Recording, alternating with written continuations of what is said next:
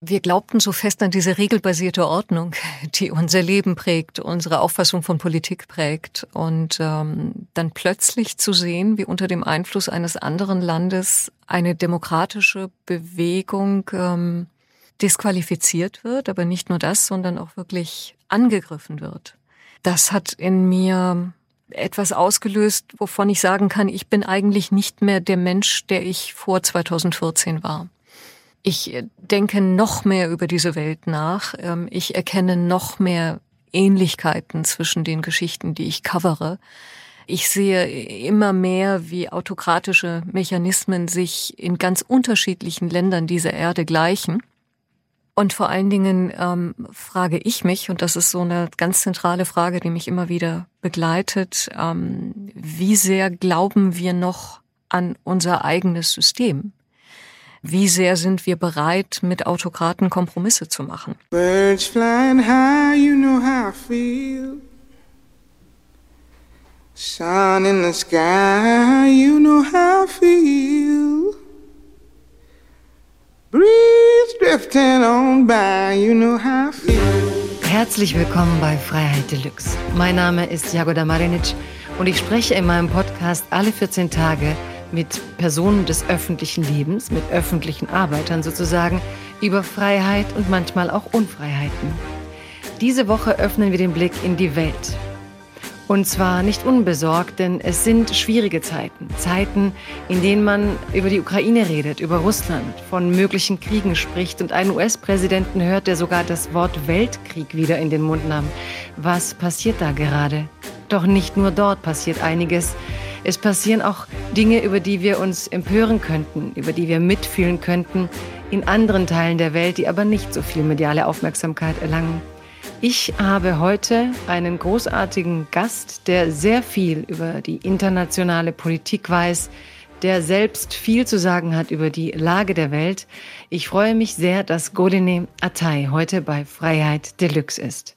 Ich brauche sie den meisten wahrscheinlich nicht vorzustellen. Man kennt ihr Gesicht aus dem Fernsehen, aus immer wieder schwierigen Momenten der Geschichte und jetzt leitet sie gerade das ZDF-Büro in Kairo. Vielleicht möchte ich nur zwei ihrer vielen Auszeichnungen hervorheben. Und zwar eine ist von 2014. Da wurde sie als Journalistin des Jahres vom Medium Magazin ausgezeichnet für ihre Berichterstattung aus der Ukraine. Und sie hat den renommierten Hans-Joachim Friedrich-Preis erhalten. Einige von vielen. Ich freue mich sehr, dass sie unser Gast ist und heute mit uns durch Freiheit Deluxe gehen wird. Hallo, herzlich willkommen, Gulni. Dankeschön, liebe Jagoda. Ich bin sehr froh, dass du da bist, denn es ist ja eine schwierige Zeit und ich gehöre zu den vielen, die internationale Politik immer wichtig finden, auch studiert haben, aber es doch immer wieder aus den Augen verlieren. Und du bist jemand, der das nie tut, der oft eben an den wunden Punkten der Welt wirklich vor Ort ist und berichtet und viele nennen dich mutig. Ich finde dich gar nicht nur mutig, ich finde dich ähm, konsequent präsent, wenn ich das so sagen kann, egal wie die Welt gerade ist. Du hast, wie meine Gäste immer es tun, ein Zitat zum Thema Freiheit mitgebracht. Welches ist das denn? Ja, wenn ich an Freiheit denke, dann äh, kommt mir dieses Gedicht äh, in den Sinn von der belarussischen Schriftstellerin Julia Zimafejewa. Das Gedicht heißt Der Angststein und äh, er beschreibt diesen Prozess der Verstummung, den Menschen in autoritären Staaten sehr, sehr gut kennen. Die Zeilen gehen ungefähr so, ich lese einige vor. Ich habe Angst, ich bin daheim, als Erbstück erhielt ich meine Angst, eine Familienreliquie, ein wertvoller Stein, weitergegeben von Generation zu Generation. Einer nach dem anderen nähren wir den Stein durch die lange Nabelschnur der Ahnen, Urgroßmütter und Urgroßväter, Großväter und Großmütter, Mutter und Vater und schließlich ich. Nun ist es an mir. Das sind einige Zeilen und ähm, dieser Moment, äh, wo Menschen diese Angst überwinden und diesen Angststein ablegen, sich freimachen von ihrer Angst, mündig werden, so wie die zum Beispiel belarussischen Frauen 2021. Dieser Moment äh, interessiert mich. Das ist für mich immer der Schlüsselmoment. Und gleichzeitig, wenn ich an Freiheit denke, ähm, schmerzt mich, wie wenig das, wofür woanders gekämpft und auch teilweise mit dem Leben bezahlt wird, dann bei uns im Westen interessiert. Ist das dann auch der Grund, warum es so eine persönliche, also es ist ja ein Gedicht, du bist die Erste, die wirklich ein Gedicht mitgebracht hat, was mich sehr berührt. Ein Text, der erzählt, wie es eigentlich darum geht, dass diese Angst unseren Freiheitsdrang nicht erstickt. Ja, ich konnte mich sehr mit diesen Zeilen identifizieren. Ich äh, mhm. musste an meine Mutter denken, was damals 1979 mit meiner Familie passiert ist, wie sie versucht haben, die wenigen Freiheiten, die sie hatten, zu erhalten und mhm. äh, wie sie versucht haben, auf die Straße zu gehen und dafür zu kämpfen, aber letztendlich gescheitert sind. Ich musste auch an deine Mutter denken, weil, weil du ja in deinem großartigen Buch Iran, die Freiheit ist, ist weiblich, das wirklich sehr lesenswert ist, sehr empathisch, sehr klug, aber auch mit einem großartigen Vorwort, wo du über die Geschichte deiner Mutter erzählst, die ja auch deine Geschichte ist, als ihre Tochter, die mit fünf Jahren so einen Wechsel erlebt. Und wenn du jetzt damit schon anfängst, ich würde gerne wissen, ein bisschen über Golene Atay, denn bei diesem Zitat spüre ich auch ähm, die Frau, die genau weiß, was gemeint ist mit so einem Stein, der von Generation zu Generation weitergegeben wurde. Was ist denn dein politisches Schlüsselerlebnis familiär? Ja, genau das, so die Auswanderung meiner Eltern, die Konfrontation mit einer neuen, ähm, noch äh, schlimmeren Diktatur, einer religiösen Diktatur. Ähm, das Kämpfen um ähm, die, die Möglichkeit, äh, unverschleiert auf die Straße gehen zu dürfen. Ähm, mitzuerleben, wie meine Eltern mit ihren politischen Auffassungen und mit ihrer Auffassung von Freiheit letztendlich in ihrer eigenen Familie in der Minderheit waren und ähm, sehr einsam, sehr isoliert ähm, schließlich das Land verlassen haben. Äh, die Geschichte hat ihnen aber recht gegeben und sehr viele in der Familie konnten dann doch schließlich nach einigen Jahrzehnten nachvollziehen, worum es meinen Eltern ging. Und äh, das ist für mich so eine Art politischer Referenzpunkt, ein Schlüsselmoment, der mich wahrscheinlich durch meine ganze Arbeit begleitet. Ja. Das ist ja auch manchmal so der Fluch der Weitsichtigen, ne? wenn sie sehr früh eigentlich wirklich verstehen, wohin vermeintlich kleinere politische Umbrüche und Veränderungen und Beschneidungen von Rechten führen können und man mit dieser Weitsicht einfach weiß, ich kann das nicht und ich will so nicht leben. In deinem Buch sagt deine Mutter, ich kann mir nicht vorstellen, dass meine Tochter eben in, verschleiert in die Schule muss oder gar als Kind verheiratet werden muss. Richtig, das ist tatsächlich eine, eine Angst gewesen, eine ganz konkrete Angst, die sie dann auch immer wieder in Deutschland geäußert hat, ähm, als äh, dann deutsche Freunde, ähm, Bekannte meiner Eltern gefragt haben in den ersten Jahren, warum seid ihr hier? Oder aber die Frage gestellt haben, wann geht es denn zurück? Diese Frage kam tatsächlich öfter. Und äh, meine Eltern haben, haben immer wieder äh, erzählt von, von der Zeit, von den Umbrüchen, von einem Land, das sie nicht mehr wiedererkannt haben, von ihrer persönlichen Erschütterung, ähm, die sie nach wie vor begleitet, äh, auch in gewisser Weise von Traumata. Und ähm, ja, es war immer wieder erlebend zu, zu sehen, wie dann die Zuhörer, Zuhörerinnen darauf reagieren. Es hat euch dann aus Teheran verschlagen in eine Gegend, die uns beide sogar jetzt ein bisschen verbindet, zufällig. Ähm, du bist als Kind dann nach Hoffenheim gekommen, richtig? Richtig, richtig. Von der Millionenstadt Teheran in ein ganz kleines Dorf äh, aus dem schlichten Grund, mein Vater kannte deutsche Ingenieure, hatte deutsche Arbeitskollegen im Iran. Und äh, natürlich ist es so, dass wenn man auswandert, ähm, wenn man das Land verlässt, sie erstmal einen Halt sucht, einen Orientierungspunkt sucht. Und äh, diese deutschen Freunde sind ein erster Anker für ihn gewesen, für uns gewesen. Und ähm, das bedeutete, dass wir dann eben in Hoffenheim angekommen sind, ähm, dass meine Eltern sich aber erstmal sehr, sehr schwer, schwer taten mit dem Leben auf dem Dorf, mhm. mit den Rollläden, die um 17 Uhr äh, heruntergezogen wurden und deswegen sehr oft dann in die Stadt nach Heidelberg gefahren sind, auch wenn man die Kleinstadt äh, Heidelberg 1980 nicht mit dem lebendigen Teheran von 79 vergleichen kann. Man kann die Kleinstadt 2022 Heidelberg immer noch nicht mit Teheran vergleichen, richtig. Aber, ähm, aber es ist irgendwie ganz schön, dass das für dich dann so ein Referenzpunkt von lebendiger Stadt war. Und Hoffenheim ja jetzt aufgrund des Fußballs, äh, glaube ich, mehr ist als ein Dorf, sondern viele kennen es ja als Fußballclub Und du sagst, ihr wart so ein bisschen, es gibt die Geschichte von einer fünfjährigen Goline, die ein deutsches Lied singt, das sie irgendwie aufgeschnappt hatte. Das finde ich auch irgendwie eine ganz schöne Geschichte deines Ankommens in Deutschland. Ja, das ist eigentlich die Geschichte meines Vaters, denn ich habe eigentlich keine richtige Erinnerung an die Zeit der Ankunft. Ich war einige Monate auf der ähm, deutschen Vorschule. Es gab ja in Teheran eine ganz große deutsche Schule, die auch ähm, ein eine Art Modellcharakter hatte damals. Und ähm, meine, für meine Eltern war es wichtig, dass ich eben zweisprachig aufwachse. Ich hatte lediglich ein, zwei Lieder mitbekommen von dieser Zeit. Und mein Vater hat mich dann, als er mich dann in der Grundschule in Hoffenheim vorgestellt hat, und dann der Direktor eben gefragt hat, ja, kann denn, kann denn Ihre fünfjährige Tochter Deutsch? Äh, hat er gesagt, ja, sie kann sehr gut Deutsch. Und ich musste anfangen zu singen.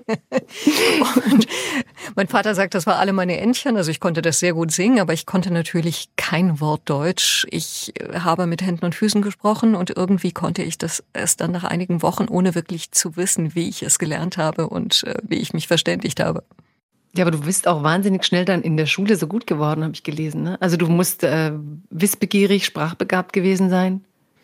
Ja, wissbegierig, sprachbegabt. Ich habe mich immer für Sprachen, Fremdsprachen interessiert und immer für das Leben in anderen Ländern. Ich glaube, es war einfach dieser Punkt, ähm, ich habe mich sehr schnell so identifiziert mit, mit Übersetzern mit äh, Kulturübersetzern. Ich hm. muss, ich war in der Schule diejenige, die den Islam erklärt hat, diejenige, die ähm, äh, ein, ein Gebetsteppich mitgebracht hat, den Gebetsstein mitgebracht hat, den islamischen Rosenkranz mitgebracht hat. Ähm, sehr zum Erstaunen der, der Mitschülerinnen und Mitschüler. Was ist das? Können wir das anfassen?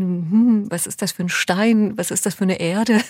Mhm. Und ich glaube, ja, aus, aus diesen frühen kindlichen Erfahrungen ist eben auch so ein bisschen diese, diese Neugier entstanden. Ich möchte rausgehen und ich möchte meine Erfahrungen mitbringen und eben Kulturen übersetzen.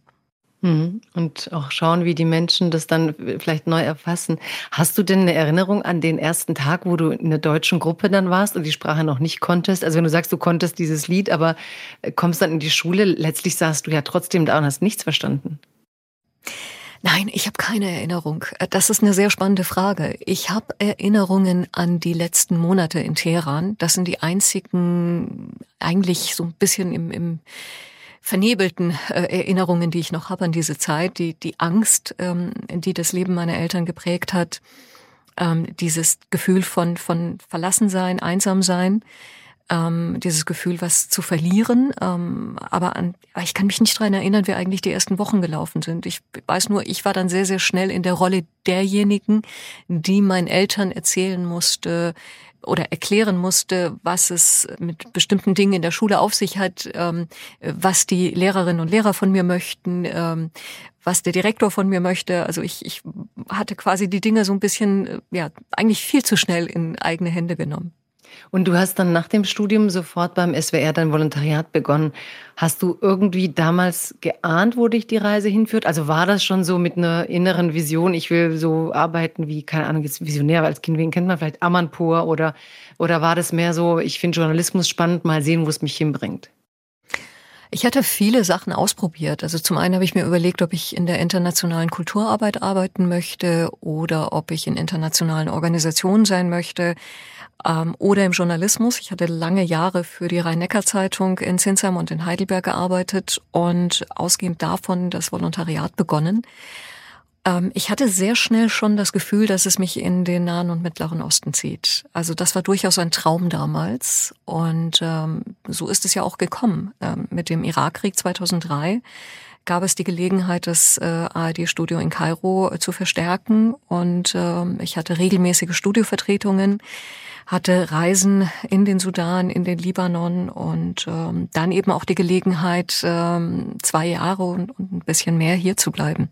Und dann las ich irgendwo, ich weiß aber nicht mehr, ob du es im Interview oder im Buch irgendwo geschrieben hattest, dass du es auch probiert hast bei eben den äh, internationalen Organisationen und sehr schnell gemerkt hast, die Diplomatie sei nichts für dich. Stimmt das, das stimmt. Das stimmt. Und das ist mir auch mehrmals aufgefallen bei meiner Arbeit in Kairo. Jedes Mal, wenn ich es mit den großen internationalen Organisationen zu tun hatte, war ich reichlich desillusioniert von deren Vorgehen. wie was abgeschnitten. War das so bürokratisch oder was war dir das? Es war sehr bürokratisch und es war vor allen Dingen auch sehr abgeschnitten von, von dem wirklichen Leid, das ich als Journalistin erlebt habe.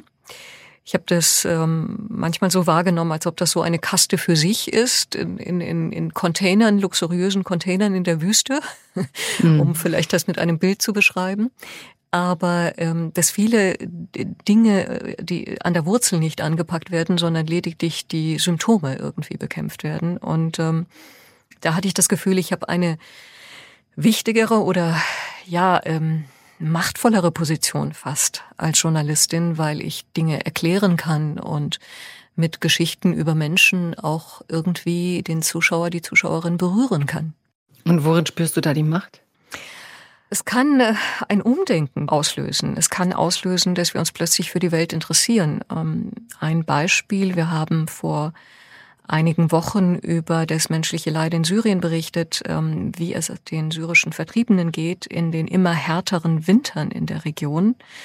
Und das führte dazu, dass wir ähm, äh, über 1,6 Millionen Euro Spenden plötzlich zusammenbekommen haben für die Vertriebenen in Nordwestsyrien. Also das ist ein ganz praktisches Beispiel, ähm, was mhm. Berichterstattung im Idealfall bewirken kann.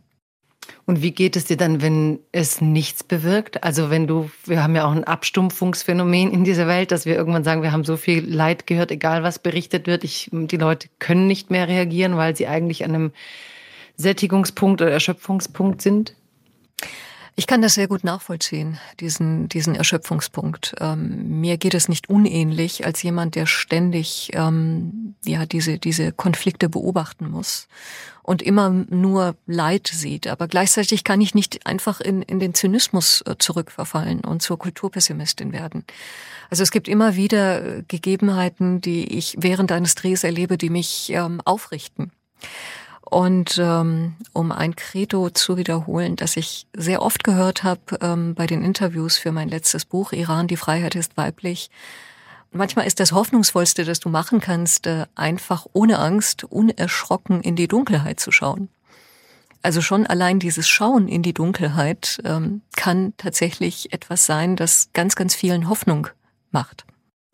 Ja, mir geht das so, wenn ich deine Bücher jetzt also wieder lese und lese, dass ich beim Lesen denke, Mensch, es ist so reich, über die Welt zu wissen. Warum äh, verweigerst du dir das selbst? Also ich kritisiere immer wieder ganz gern, dass wir so abgeschottet sind, manchmal in unserem Deutschsein. Merke aber, wenn ich deine Bücher lese, dass ich mich ja genauso abschotte. Ne? Dass es Regionen gibt, zu denen ich eine persönliche Verbindung habe und dann denke, da kriege ich es noch mit, aber dann kommt noch eine Region dazu und noch eine Region und denkt mir, jetzt kann ich nicht mehr. Und dann lese ich dein Buch und denke, wie konnte ich oder warum habe ich denn die Augen verschlossen?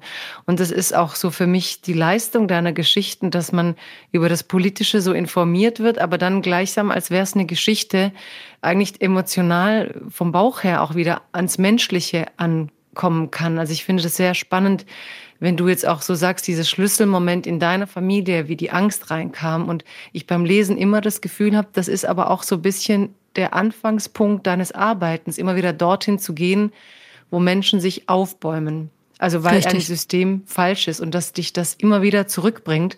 Du hast dieses wunderbare Zitat von Elif Shafak, wo du im Buch sagst, es gibt dieses Zitat, dass jedes Mutterland ist eine Burg aus Glas und wenn man gehen muss, dann bleiben die Scherben. Und man gerät immer wieder später, auch wenn man nicht will, an diese Scherben dran.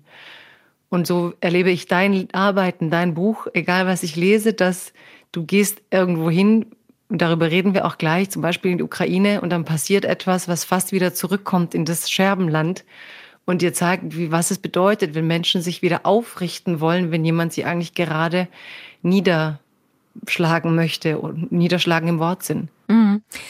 Mir fällt auf, äh, je mehr ich die Welt bereise, umso mehr fällt mir auf, dass es im Grunde immer wieder die gleichen Geschichten sind, die gleichen menschlichen Geschichten, ähm, dass wir Widerstand leisten gegen Unrecht, dass wir versuchen, frei zu werden, uns von unserer eigenen, auch mentalen Gefangenschaft zu befreien. Gleichzeitig, ja, komme ich immer wieder mit dem eigenen Schmerz in Berührung und, äh, und mit der ureigenen Geschichte. In der Tat, ja. Und ich finde es ja groß, weil es gibt den, den, dem Arbeiten eine Tiefe, weil ich habe so bei der ersten Berührung mit dir auch gedacht, wir könnten jetzt auch einfach so ein bisschen geopolitisch analysieren. Und wie ich dann wieder in deine Geschichten stieg, habe ich gedacht, nein, da ist ein Mensch, der versteht Geopolitik, aber er versteht eben auch nochmal die Vertiefung. Also fast so wie, wie eine Schriftstellerkollegin manchmal, ne? Diese, dieses wirklich Geschichten erzählen. Und so lese ich auch ähm, eine Geschichte über dich selbst, die du in den Interviews erzählt hast, im Jahr 2013 und 14 über die Ereignisse im Maidan, weil wir wollen ja auch über die Ukraine jetzt reden. Da warst du bereits dort als Korrespondentin und hast dabei zugesehen, wie sich Menschen an einem Platz gesammelt haben, um zu demonstrieren und sagst selber, das war aber ein Moment, in dem in dir irgendwas zusammengebrochen ist oder gerade du selber. Und ich wäre dir sehr dankbar, wenn du ein bisschen erzählst, auch aus dieser Zeit 2013, damit wir uns vielleicht alle auch wieder in Erinnerung rufen, wie alt dieser Krieg und dieser Konflikt eigentlich ist. Und dann vielleicht nochmal, was, warum das für dich so ein wichtiger Moment war. Ja, der Moment ist ein Moment, in dem eine wir glaubten so fest an diese regelbasierte Ordnung, die unser, unser Leben prägt, unsere, unsere Auffassung von Politik prägt. Und ähm, dann plötzlich zu sehen, wie unter dem Einfluss eines anderen Landes ähm, eine demokratische Bewegung ähm, disqualifiziert wird, aber nicht nur das, sondern auch wirklich angegriffen wird. Ähm, das hat in mir muss ich sagen, etwas ausgelöst, wo, wovon ich sagen kann, ich bin eigentlich nicht mehr der Mensch, der ich vor 2014 war.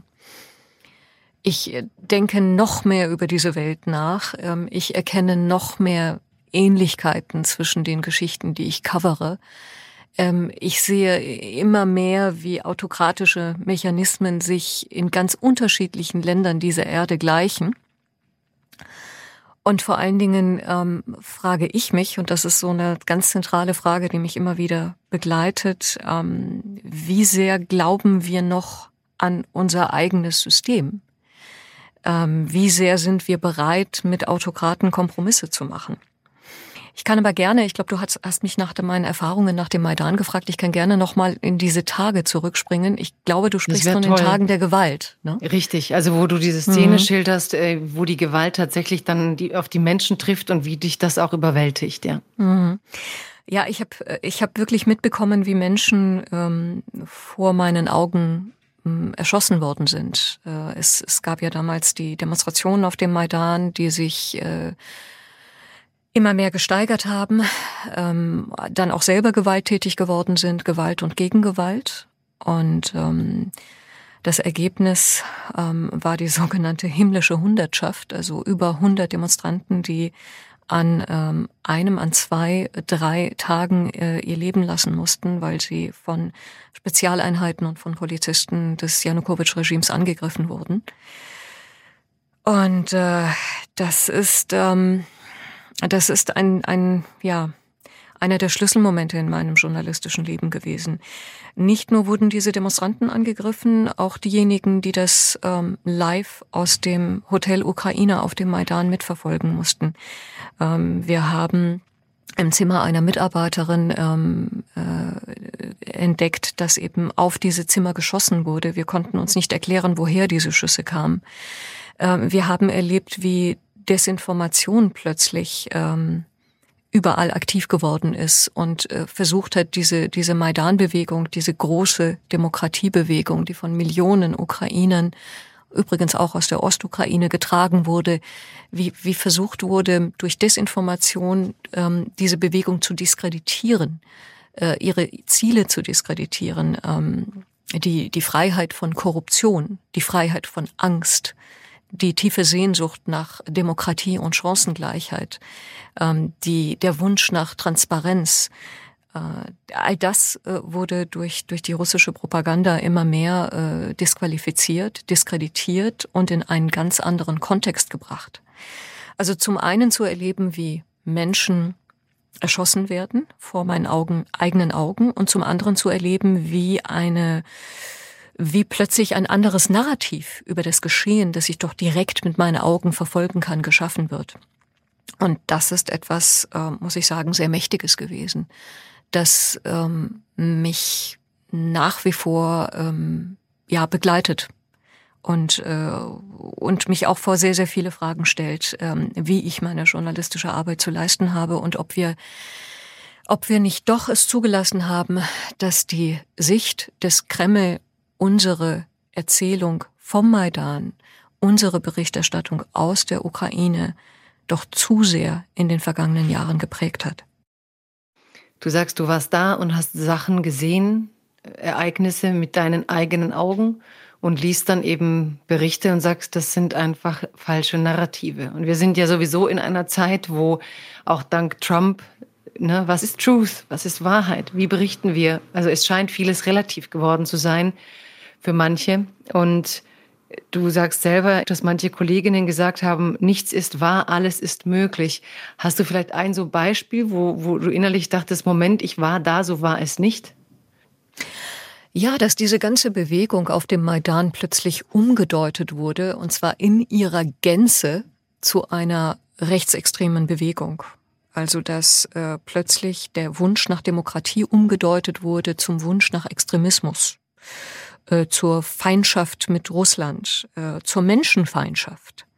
Sicherlich, auf dem Maidan habe ich auch Rechtsextreme gesehen, aber dieses ständige Beharren auf dem Narrativ, dass da etwas Ungutes war und das nur ungute Konsequenzen hatte, im Grunde ist es ja genau das Gegenteil gewesen. Die Menschen, die für Freiheit demonstrierten, wurden, wurden dafür bestraft, äh, indem ähm, ein Stück ihres Landes weggenommen wurde und indem ein anderes Stück ihres Landes besetzt wurde, die Ostukraine.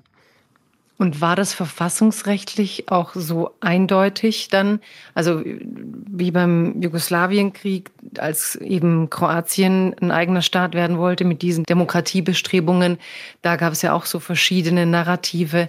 Was haben die Verfassungsrechtler da einbringen können, um die Sache zu klären? Sehr gute Frage. Ähm, da muss ich jetzt sagen, kleiner Einschub, ganz im mhm. Detail kann ich die jetzt nicht mehr beantworten. Mhm. Aber was mhm. ich sagen kann, ist, ähm, Verfassungsrechtlich mag es nicht ganz eindeutig gewesen sein, aber was die Legitimität des alten Präsidenten Viktor Janukowitsch angeht, ist es sehr eindeutig gewesen, dass er nach dem Blutbad auf dem Maidan äh, keine äh, Legitimation mehr hatte, weiter zu herrschen. Und ähm, ich glaube, das wird immer wieder von Russland angezweifelt. Äh, Russland geht ja vom Prinzip der Souveränität aus. Das heißt, ähm, dass ein Herrscher äh, unumschränkte Macht hat und es keine Schutzverantwortung gibt, ähm, dass also Menschenrechtsvergehen nicht zählen, auch wenn dieser Herrscher dafür verantwortlich ist. Ähm, ein weiteres Beispiel, wie der Kreml das auffasst, sehen wir ja auch in Syrien. Russland hält nach wie vor unbeirrt am syrischen Machthaber Bashar al-Assad fest. Und in der gleichen Weise hätte es gerne auch in der Ukraine operiert. Aber mhm. dazu ist es nicht gekommen. Es gab, ähm, es gab Wahlen, die waren ähm, demokratisch äh, und mit, mit äh, zahlreichen Wahlbeobachtern äh, sind die realisiert worden. Und äh, die Wahlen, ähm, äh, die jetzt zum zu ähm, Zelensky führten, die haben auch immer wieder gezeigt, diese diese Geschichte von einer geteilten Ukraine, die in bestimmte sprachliche und kulturelle Zonen geteilt ist die funktioniert eigentlich so nicht. Also da, da müssen wir uns gegenwärtig machen. Im Moment haben wir einen ukrainischen Präsidenten, der ist äh, eigentlich russischsprachiger Jude. Das heißt, wir müssen uns äh, immer wieder fragen, äh, diese Narrative, die wir aus dem äh, aus den russischen Kanälen hören, dass da Rechtsextreme an der Macht sind und dass die das die russische Sprache verbieten wollen, die können eigentlich so nicht funktionieren, wenn der Präsident selber ein russischsprachiger Jude ist.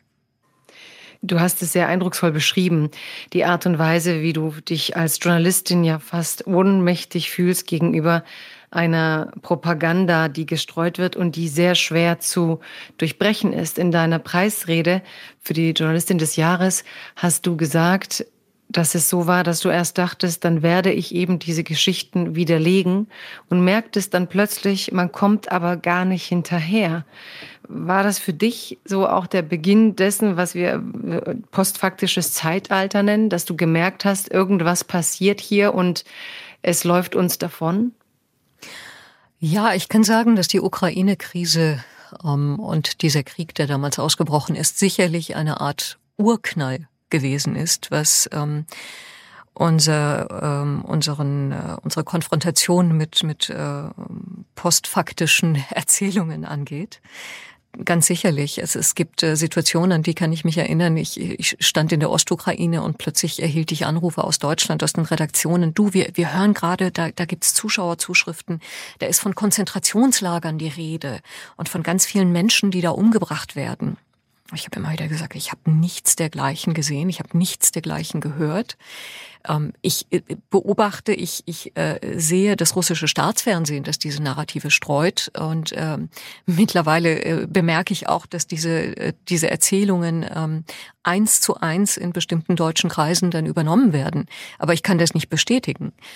Also es hat immer wieder solche Fälle gegeben. Ähm, während der ersten heißen Phase des Krieges ähm, hat eine äh, ähm, Ostukrainerin über angebliche Gräueltaten der ukrainischen Armee berichtet und über die angebliche Kreuzigung eines dreijährigen Jungen und äh, diese Ereignisse haben sich äh, so nie abgespielt. Und äh, letztendlich äh, haben wir dann erfahren, dass das eben sehr begabte, schauspielerisch begabte Menschen gewesen sind, die ähm, von russischen Journalisten quasi eingekauft worden sind, um diese Geschichten zu erzählen.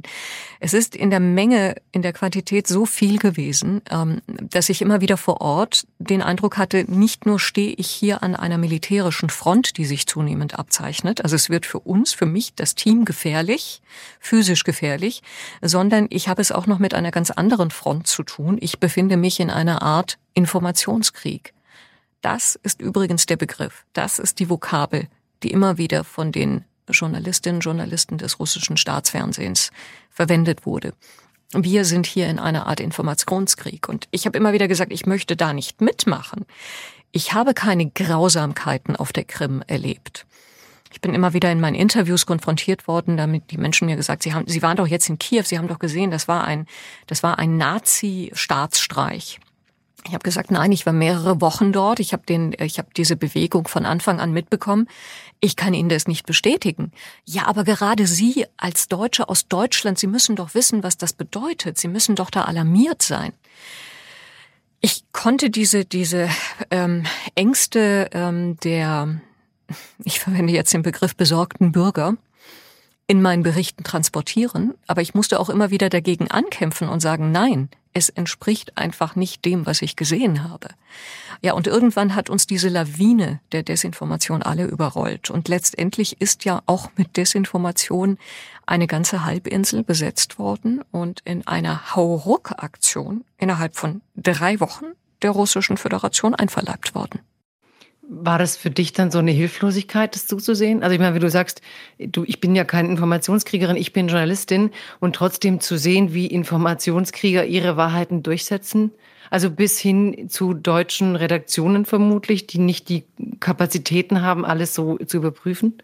Absolut, absolut. Wir haben nicht die Kapazitäten. Wir waren nicht darauf eingestellt, von so einer Welle überrollt zu werden. Ähm, für mich war das ein Déjà-vu und zugleich ein Schock. Ähm, ich hatte in meiner Familiengeschichte, ich komme aus einer sehr politischen Familie, wir haben immer wieder über die Rolle der Desinformation geredet. Ähm, bei, beim Ausbruch der iranischen Revolution ähm, und wir haben immer wieder auch in der Familie darüber geredet, ob westliche Medien wirklich verstanden haben, was im Iran passiert ist oder ob sie der Propaganda gefolgt sind. Und genau diese Überlegungen, die hatte ich, als ich dann auf der Krim war oder in der Ostukraine war oder in Moskau, ähm, verstehen wir eigentlich, was da passiert, dass da ein mächtiger staatlicher Akteur mit unserer Wahrnehmung spielt und mit unseren Re Reflexen auch spielt. Ähm, ich hatte teilweise auch wirklich äh, äh, Mühe, äh, sozusagen den Kreml-Kanal in meinem eigenen Kopf auszuschalten. Also immer wieder äh, Putins Besorgnisse, ähm, die ich gerne auch nochmal zurückführe auf die besorgten Bürger von heute Das ist dem nicht unähnlich übrigens, die, diese mhm. Gefühle und Sorgen, ähm, dass ich das immer wieder quasi in meinen Lives, in meinen Berichten thematisierte, aber zugleich ja auch immer wieder von dieser gefühlten Wahrnehmung des Kreml auf die Fakten und auf die Landkarte zurückkommen musste. Wenn Russland von einer Einkreisung spricht, dann brauche ich ja wirklich nur die Fakten anzuschauen und eine Landkarte anzuschauen, um zu sehen, dass das nicht den Fakten entspricht. Wer ist eingekreist? Die Ukraine ist eingekreist, aber nicht Russland. das ist, glaube ich, etwas gewesen, was so mit, mit Macht nochmal zurückgekommen ist. Mein Gott, das funktioniert. Es funktioniert auch im Westen. Ähm, und, und wir als Redaktion haben überhaupt nicht die Instrumente, um darauf zu reagieren äh, beziehungsweise haben die Instrumente erst Jahre später geschaffen und uns entsprechend sensibilisiert. Ja, man kann sogar überlegen, ob diese erste, erste Schock, wie du ihn so schön beschreibst, und die Machtlosigkeit eigentlich auch so in der, in der Gesamtentwicklung zu tun haben, wenn man so sieht, 2013 Ukraine, Maidan 2015 die Migrationskrise, wo dann plötzlich, oder die Humanitätskrise, Flüchtlingskrise, wer auch immer, wo dann auch plötzlich rechte Narrative überall dann waren. Dann der Brexit, wo man mit solchen Narrativen eigentlich die EU, wie sie, wie wir sie kannten, gesprengt hat. Dann Trumps Wahl wo es ja auch wieder Rückverbindungen gab zu Manford, dem Berater, den späteren von Trump, der Honorare aus Kiew erhalten hatte und so weiter, wo man langsam dachte, ähm, während der Westen sozusagen denkt, er hat hier eine Weltordnung, organisieren sich dort andere Kräfte, die mit sozialen Medien, mit Informationskriegen, wie du sie nennst, schon ganz anders mit der Realität arbeiten, um ihre politischen Ziele zu erreichen. Und für die Menschen wie du, deren Kompass die Realität sind, ja eigentlich fast schon ein Gegner sind. Du wirst ja da in so eine Gegnerinnenrolle gezwängt, wobei du eigentlich nur deine Arbeit machen willst.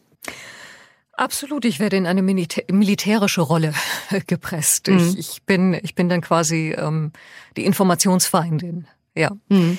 Absolut, du hast es wunderbar beschrieben, dass das, äh, dass das der Urknall gewesen ist, die Ukraine-Krise, und darauf folgten in sehr kurzen Abständen eben weitere Krisen, die immer wieder auch mit Desinformation arbeiteten. Trotzdem muss ich sagen, in den ersten Jahren, in dem ich auch immer eingeladen wurde zu, zu Hintergrundtreffen, zu ähm, Analysen, zu runden Tischen und so weiter, ich hatte immer das Gefühl, dass das Ausmaß, dass die Dimension dieser, ähm, ich verwende jetzt Putins eigene Worte, Informationswaffen, dass das im Westen nicht wirklich verstanden wurde und erst mit einer Verspätung von, sagen wir, sieben Jahren, acht Jahren erst so richtig in unser Bewusstsein eingedrungen ist die Narrative, die ich von meinen zahlreichen Kritikern gehört habe, also Kritiker, die mich über Social Media oder über Mails oder über Briefe erreicht haben, die habe ich dann Jahre später zum Beispiel bei meinen Drehs in Ostdeutschland gehört.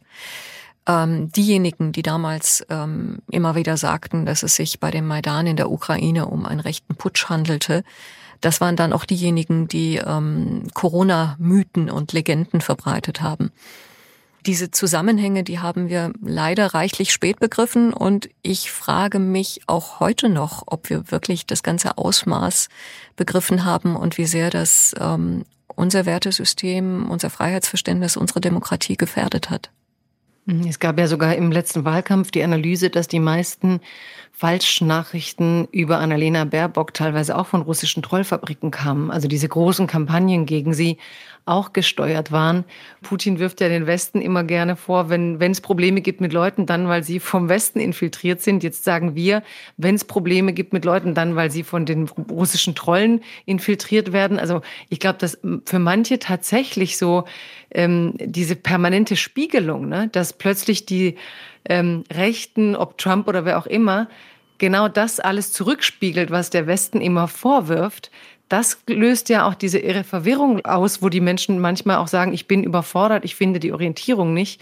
Und wenn man es jetzt an dir festmacht, zum Beispiel, du hast für deine Arbeit auf der einen Seite erhältst du eine Rüge, weil Leute sich beschweren, dass es angeblich zu undifferenziert berichtet ist. Auf der anderen Seite kommen die renommiertesten Preise des Journalismus. Ne? Ja, wir müssen uns alle tatsächlich diese Wirklichkeit so zurückerobern und zurückerarbeiten und an die Werte besinnen. Und du hast in dieser großartigen Rede, die ich wirklich jedem ans Herz legen möchte, auch wenn die von 2014 ist, gesagt, wir stehen vor der entscheidenden Frage, wie wir leben wollen in Europa. Das hast du schon 2014 gesagt. Mhm. Glaubst du, wir haben die Frage schon beantwortet oder sind wir noch dabei? Ah, das ist ein sehr guter Punkt. Ähm, das alles, ähm, all diese Desinformation, äh, all diese Taktiken sind damals ähm, auf einen sehr fruchtbaren Boden gefallen. Denn äh, wir sind uns zunehmend unsicherer geworden, was wir eigentlich wollen, wohin wir wollen, was für ein Modell Deutschland wir sein wollen. Wollen wir eine große Schweiz sein, ähm, die unglaublich gute Handelsbeziehungen in alle Teile der Welt hat, oder stehen wir für ein Lebensmodell, das ähm, ziemlich viele als Vorbild inspiriert und äh, zur Nachahmung inspiriert. Ich glaube, wir haben an irgendeinem Punkt, wahrscheinlich wird das, ähm, schätze ich, nach dem Irakkrieg gewesen sein, ähm, irgendwann zwischen Irakkrieg 2003 und Finanzkrise 2008. Wir sind irgendwann in einen, an einen Punkt gelangt, wo wir aufgehört haben, äh, wirklich uns für Erfahrungen von tiefgreifender Ungerechtigkeit woanders auf der Welt zu interessieren. Wo wir aufgehört haben, die Förderung von Demokratie ins Zentrum unserer Außenpolitik eigentlich zu stellen. Und ähm, wo wir kein Vertrauen mehr in unsere eigenen Systeme hatten, ob berechtigt oder unberechtigt. Das sind alles Phänomene, über die wir mehr sprechen müssen. Wir müssen mehr Debatten darüber haben, wir müssen mehr außenpolitische Debatten haben. Mit, ähm, mit, mit allen eigentlich äh, müssen wir diskutieren. Für mich ist eben das Thema, also wenn wir aufhören, uns dafür zu interessieren, dass woanders für Freiheit gekämpft wird, wenn wir aufhören, ähm, autoritäre Praktiken woanders äh, denen gegenüberzutreten, dann werden wir dem Ganzen eben zu Hause bei uns begegnen ähm, dann, dann können diese Autokratien eben ihre Praktiken einfach in unsere Länder importieren. Und das haben wir ja sehr, sehr gut auch in den USA 2016 erlebt. Ähm, dann bemerken wir eben, oh, okay, also Deutschland ist eigentlich ein sehr, sehr guter Platz für ähm, Geldwäsche ähm, der Funktionäre der Islamischen Republik oder ähm, für Investitionen von russischen Oligarchensöhnen. Oder dann verwandelt sich London eben in ein Londongrad, wie Kritiker diese, diese Entwicklung nennen. Also, dass eben die Tatsache, dass äh, so viel russisches Oligarchengeld in London lagert, ähm, eben auch dazu führt, dass wir uns in unseren westlichen Medien nicht mehr frei über äh, Korruption und über ähm, die Beeinflussung autoritärer Staaten äußern können, weil wir eben es mit mächtigen Gegnern zu tun haben, die sogar unsere freie Presse mundtot machen können. Wenn wir darüber schreiben, dann begegnet uns eine, eine Welle von, von Klagen und viele westliche Medien haben einfach nicht die Mittel, um mit diesen Klagen umzugehen. Also sprich, ähm, wenn wir nicht darüber sprechen, dann vergessen wir auch, dass diese Praktiken eben bei uns angekommen sind und dass wir, dass wir nicht abgeschottet sein können, dass wir nicht auf einer Insel leben, wo wir einfach den Kopf in den Sand stecken, weil wir so konfliktscheu sind und weil wir mit diesen Veränderungen, die sich auf der Welt ereignen, nichts mehr zu tun haben wollen. Hm, interessant auch, weil wenn man denkt, man hatte Angst vor Deutschland, durch die Wiedervereinigung könnte es wieder zu mächtig werden. Und du sagst jetzt eigentlich, dass man seiner internationalen Verantwortung umgekehrt eben eher nicht nachkommt und vielleicht sogar teilweise, wenn du sagst, die Praktiken werden auch bei uns umgesetzt, wie anfällig glaubst du, ist die deutsche Gesellschaft, Ost wie West oder Ost oder West, für autoritäres Denken oder Verherrlichung von autoritären Strukturen? Wie schnell sehnt man sich weg von der Demokratie? Ich glaube, dass Freiheit etwas sehr, sehr Anstrengendes ist. Also wenn man sie einmal erreicht hat, dann, ähm, dann kann sie einen sehr, sehr schnell überfordern, weil sie einen immer wieder damit konfrontiert, dass man für viele Entscheidungen selber eben Verantwortung aufbringen muss. Und ähm, durch diese Überforderung entsteht ein gewisser Hang, ähm, in autoritäre Denkmuster zurückzuverfallen, in ähm, eine Art magisches Denken zurückzuverfallen, also genau jenes Denken oder jene Rezepte, die uns vor allen Dingen populistische Bewegungen bieten. Das ist etwas, was wir, glaube ich, in den, in den vergangenen Jahren als Entwicklung ähm, in ganz äh, Europa sehr gut beobachten konnten. Und wie hast du das dann beobachtet? Also mit dieser Nähe zu Russland, wenn wir jetzt zur Gegenwart kommen, mhm. dass wir so abhängig geworden sind von Putin, vom Kreml, von diesem Russland.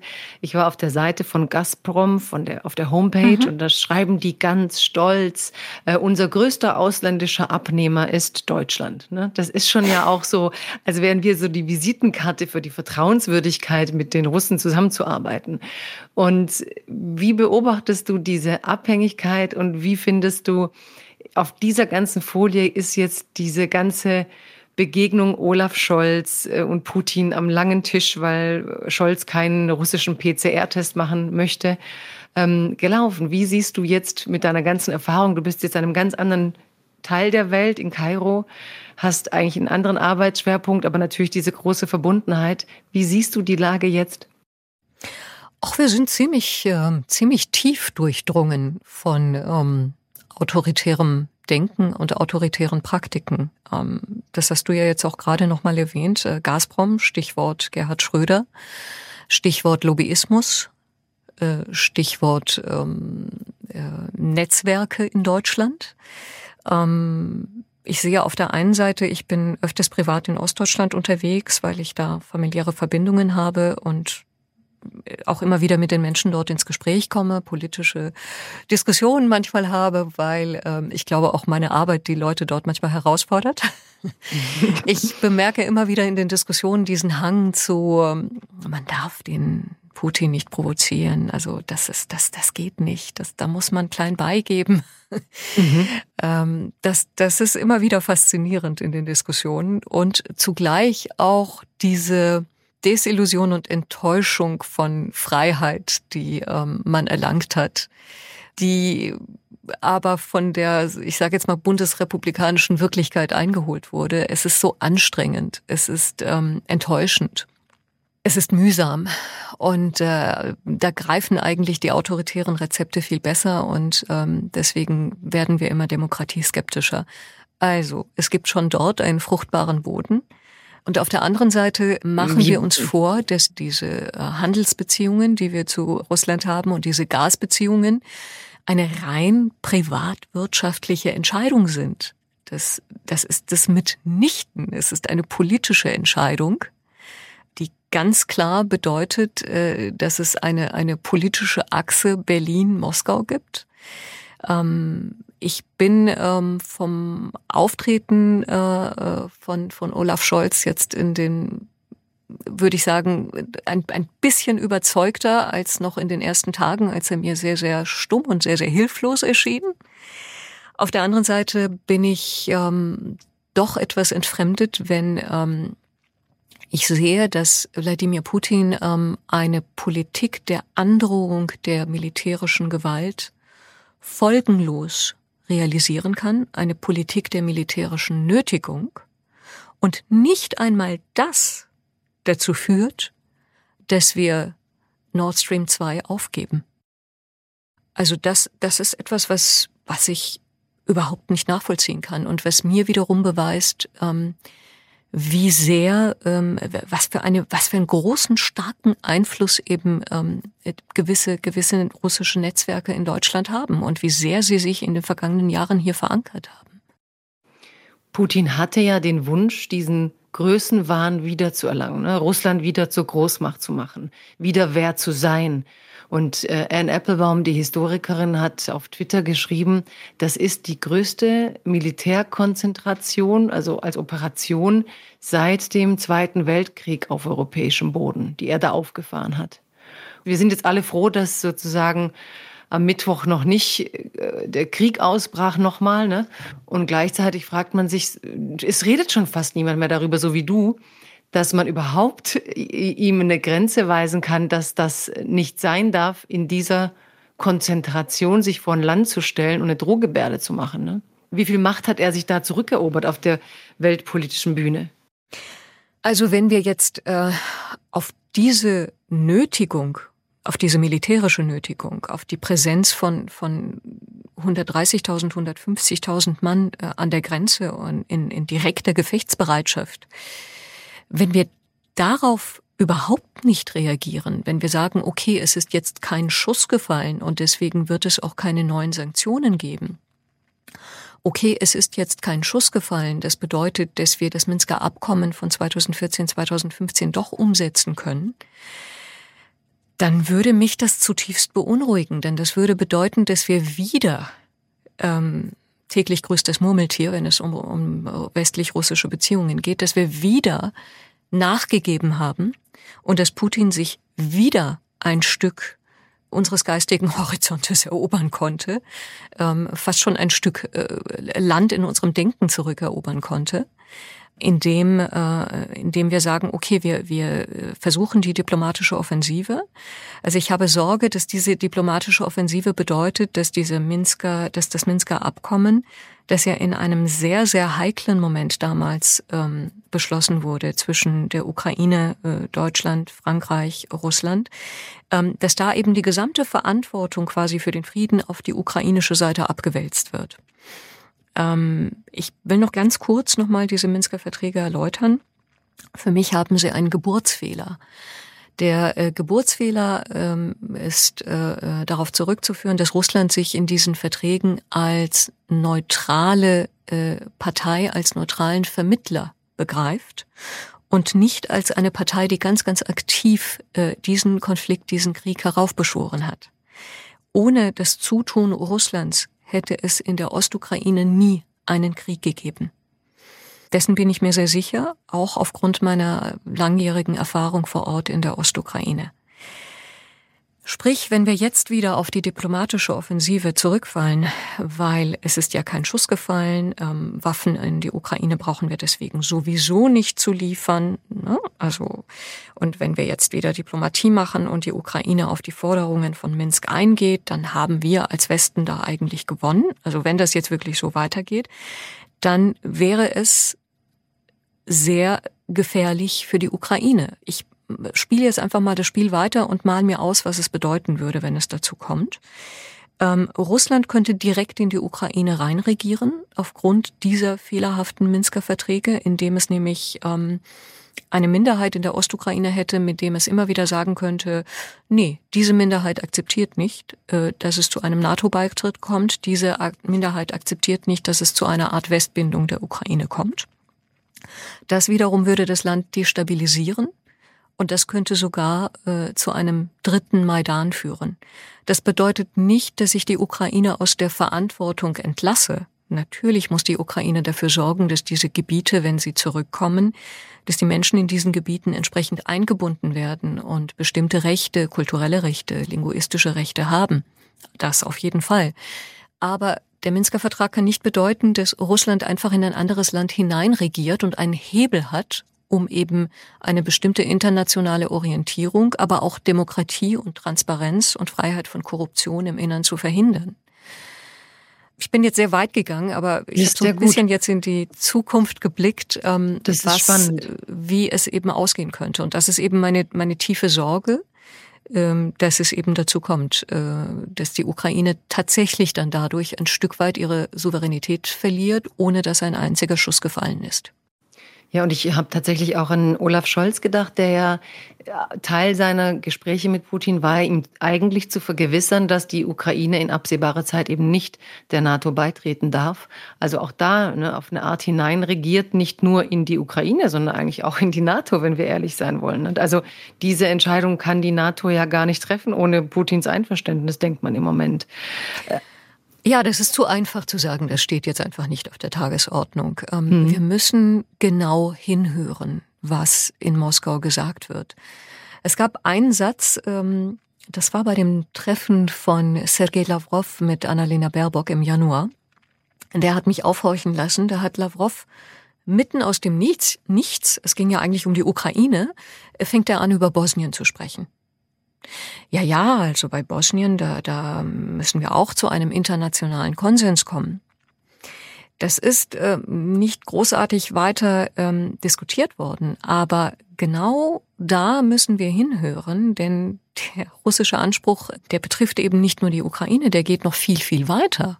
Wenn wir auf den Balkan schauen, dann versucht Russland ähm, parallel zu seinen Bemühungen in der Ukraine zu verhindern, dass es zu einem EU-Beitritt, dass es zu einem NATO-Beitritt Bosniens kommt. Russland versucht seit Jahren ähm, äh, zu verhindern, dass diese Position des obersten Repräsentanten Bosniens, die im Moment übrigens von einem Deutschen gestellt wird, ähm, dass die Aufwertung dieser Position dazu führt, dass dieses Land eben ein, eine eigene Entscheidung treffen kann und in Richtung ähm, Westbindung gehen kann.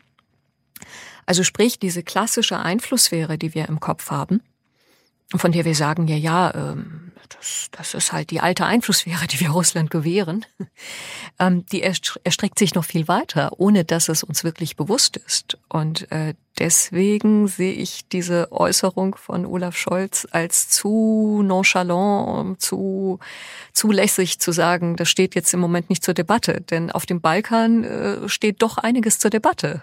Und da möchte ja. auch Russland mitreden. Richtig, und es gibt ja auch enge Verbindungen zu Dodik, also dem serbischen Präsidenten. Und was mich gerade auch fasziniert, wenn du sprichst, es wird so selten darüber gesprochen, wie sehr das, was wir als Balkan dort immer wieder bezeichnen, aber das ehemalige Jugoslawien eben eigentlich Herz der europäischen Geschichte ist. Ähm, äh, wie sehr wir uns das nicht klar machen, dass das ganze letzte Jahrhundert Europas letztlich seine großen historischen Adern auf diesem Bereich des europäischen Kontinents hat. Und dass dort im Moment, so wie du sagst, Putin seinen Einflussbereich ausweitet, aber auch China mit seiner Seidenstraße unglaubliche Infrastruktur schafft, die letztlich diese Region mit China verbinden, die auch ein nicht gerade demokratisches ähm, äh, ja, Regierungsform haben. Und dann haben wir Russland. Also deswegen nochmal zu deiner Frage, wie wollen wir leben in Europa? Russland spricht immer von eingezingelt, aber wie bewusst ist sich Europa, was da eigentlich passiert in Ländern, die eben doch auch Europa sind und nicht die Einflusssphäre von nur Putin? Ich fand das ja auch spannend, äh, äh, apropos Balkan, äh, bei der Begegnung von Olaf Scholz und Wladimir Putin, dass eben Scholz davon sprach, dass er zur Generation der Politiker gehört, die eigentlich äh, für die ein Krieg in Europa unvorstellbar ist. Mhm. Und zugleich hat, hat Putin äh, natürlich mit dem Jugoslawienkrieg angefangen. Mhm. Ähm, da muss ich auch wieder sagen, Punkt für Putin. Ja, ja. Also der, natürlich, das ist, das ist hervorragend, das zu erwähnen. Ähm, ja, das ja ist, und dann wieder äh, dieses Bild, ja genau, um sich zu unterstützen, dieses Bild, das ja in solchen Ländern herrscht, der Westen interessiert sich ja nicht für uns. Ne? So wie du sagst, äh, Putin hat auf den Blick den Krieg, aber der Westen, Deutschland, hat nicht auf den Blick. Und, und das sind ja auch so, ich, ich, ich gucke ja manchmal auch ganz gern diese Interviews, in denen Putin, ich verstehe nicht immer alles, manchmal ist untertitelt, was man so im Online findet, wo er sich auf eine gewisse Art auch lustig macht über Europa und seine freien Werte und überhaupt seine Menschenrechte als Werte.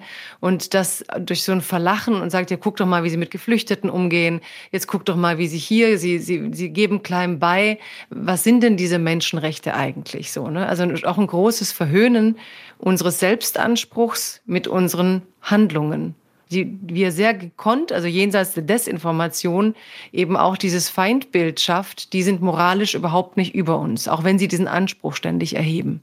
Ja, absolut, absolut. Also wir sind immer wieder mit, mit unserem Mantra, es gibt keine militärische Lösung, treten mhm. wir immer wieder mit diesem Mantra auf und zugleich äh, sehen wir äh, in der Welt um uns herum, dass natürlich alle Autokraten auf militärische Lösungen setzen.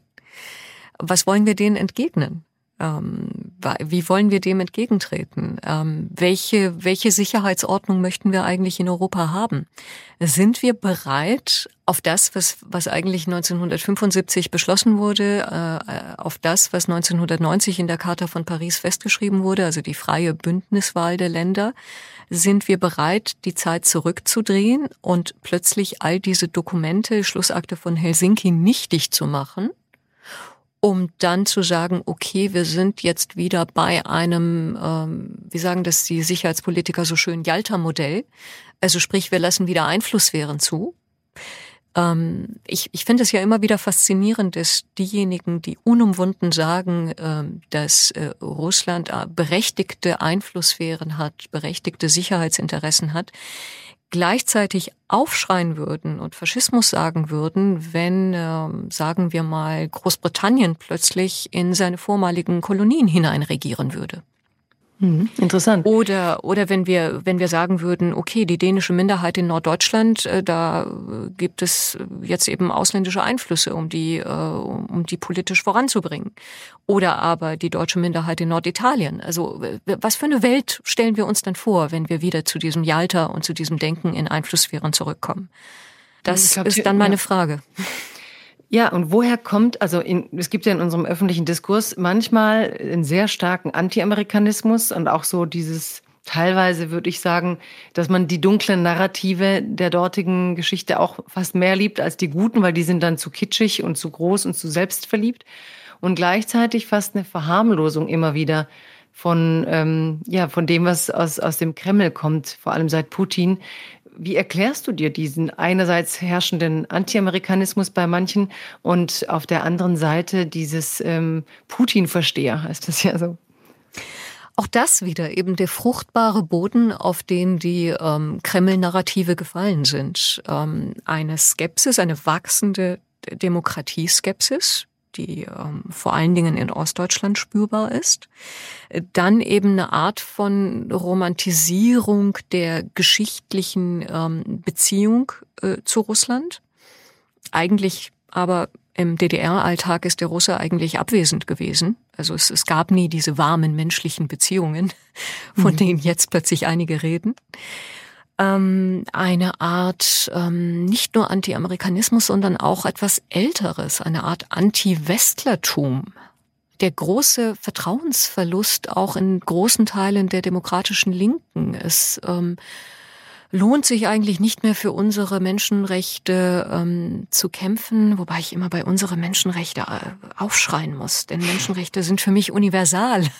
Ja, richtig. Das ist ja. einer der großen Errungenschaften. Ähm, die, die Freiheit der Frau ist universal. Ich, ich kann nicht ja. sagen, dass eine iranische Frau weniger Freiheiten hat, weil sie eine Iranerin ist oder eine russische Frau ja, dieser Vertrauensverlust äh, vor allen Dingen ähm, seit diesem moralischen Verlust, den man durch den Irakkrieg erlebt hat, ähm, durch den Afghanistan-Abzug erlebt hat, wo man nach so vielen Jahren äh, dann eben wirklich kopflos das Land verlassen hat. Und ähm, das nur weil unser Einsatz für Demokratie in ein oder zwei Fällen gescheitert ist, bedeutet das, dass wir ihn jetzt völlig aufgeben? Das ist eine ganz große Frage, die ich mir stelle. Denn wenn wir das machen, wie gesagt, dann, dann bedeutet das, dass diese Regime einfach ja, ihr Gefühl der Straflosigkeit bewahren können. Also die werden weiter stehlen, erpressen, foltern, einschüchtern in ihren Ländern, aber sie werden das eben auch in unseren Ländern machen. Ich muss an zwei Dinge denken, während du redest. Nämlich das eine ist tatsächlich, merke ich gerade, dass eben dieses ähm, Projekt Deutschland zu, ähm, zur Demokratie zu erziehen, das die US-Amerikaner mit dem Westen eben hatten, in dem Moment natürlich, in dem Amerika selbst den Kompass verloren hat, mit dem Irakkrieg, mit einer Lüge einzufallen, mit eben die komplett die Glaubwürdigkeit zu verlieren und dass wir da, wie du beschreibst, letztlich der kleine Bruder geblieben sind und nicht gesagt haben, ähm, ja, okay, da, die haben es jetzt falsch gemacht, aber wir müssen jetzt trotzdem eine deutsche und europäische Strategie finden, wie wir in diesem Gleichgewicht eine Balance herstellen wollen, ohne die alten Geosphären. Und vor allem Biden, der ja auch immer sagt, eigentlich will er sich um Amerika Amerika kümmern und eben nicht mehr um Außen. Und die USA mit diesem ständigen Vorwurf, wenn sie irgendwo reingehen, sind sie Imperialisten. Wenn sie nicht irgendwo reingehen, dann verraten sie die Menschenrechte und ihre Werte. Also wir sind ja auch, auch da wieder nonstop verschiedenen Vorwürfen ausgesetzt und ich glaube, die USA verhandelt zumindest diese Vorwürfe und die Selbstpositionen, aber die deutsche Öffentlichkeit verhandelt das viel zu wenig. Ne?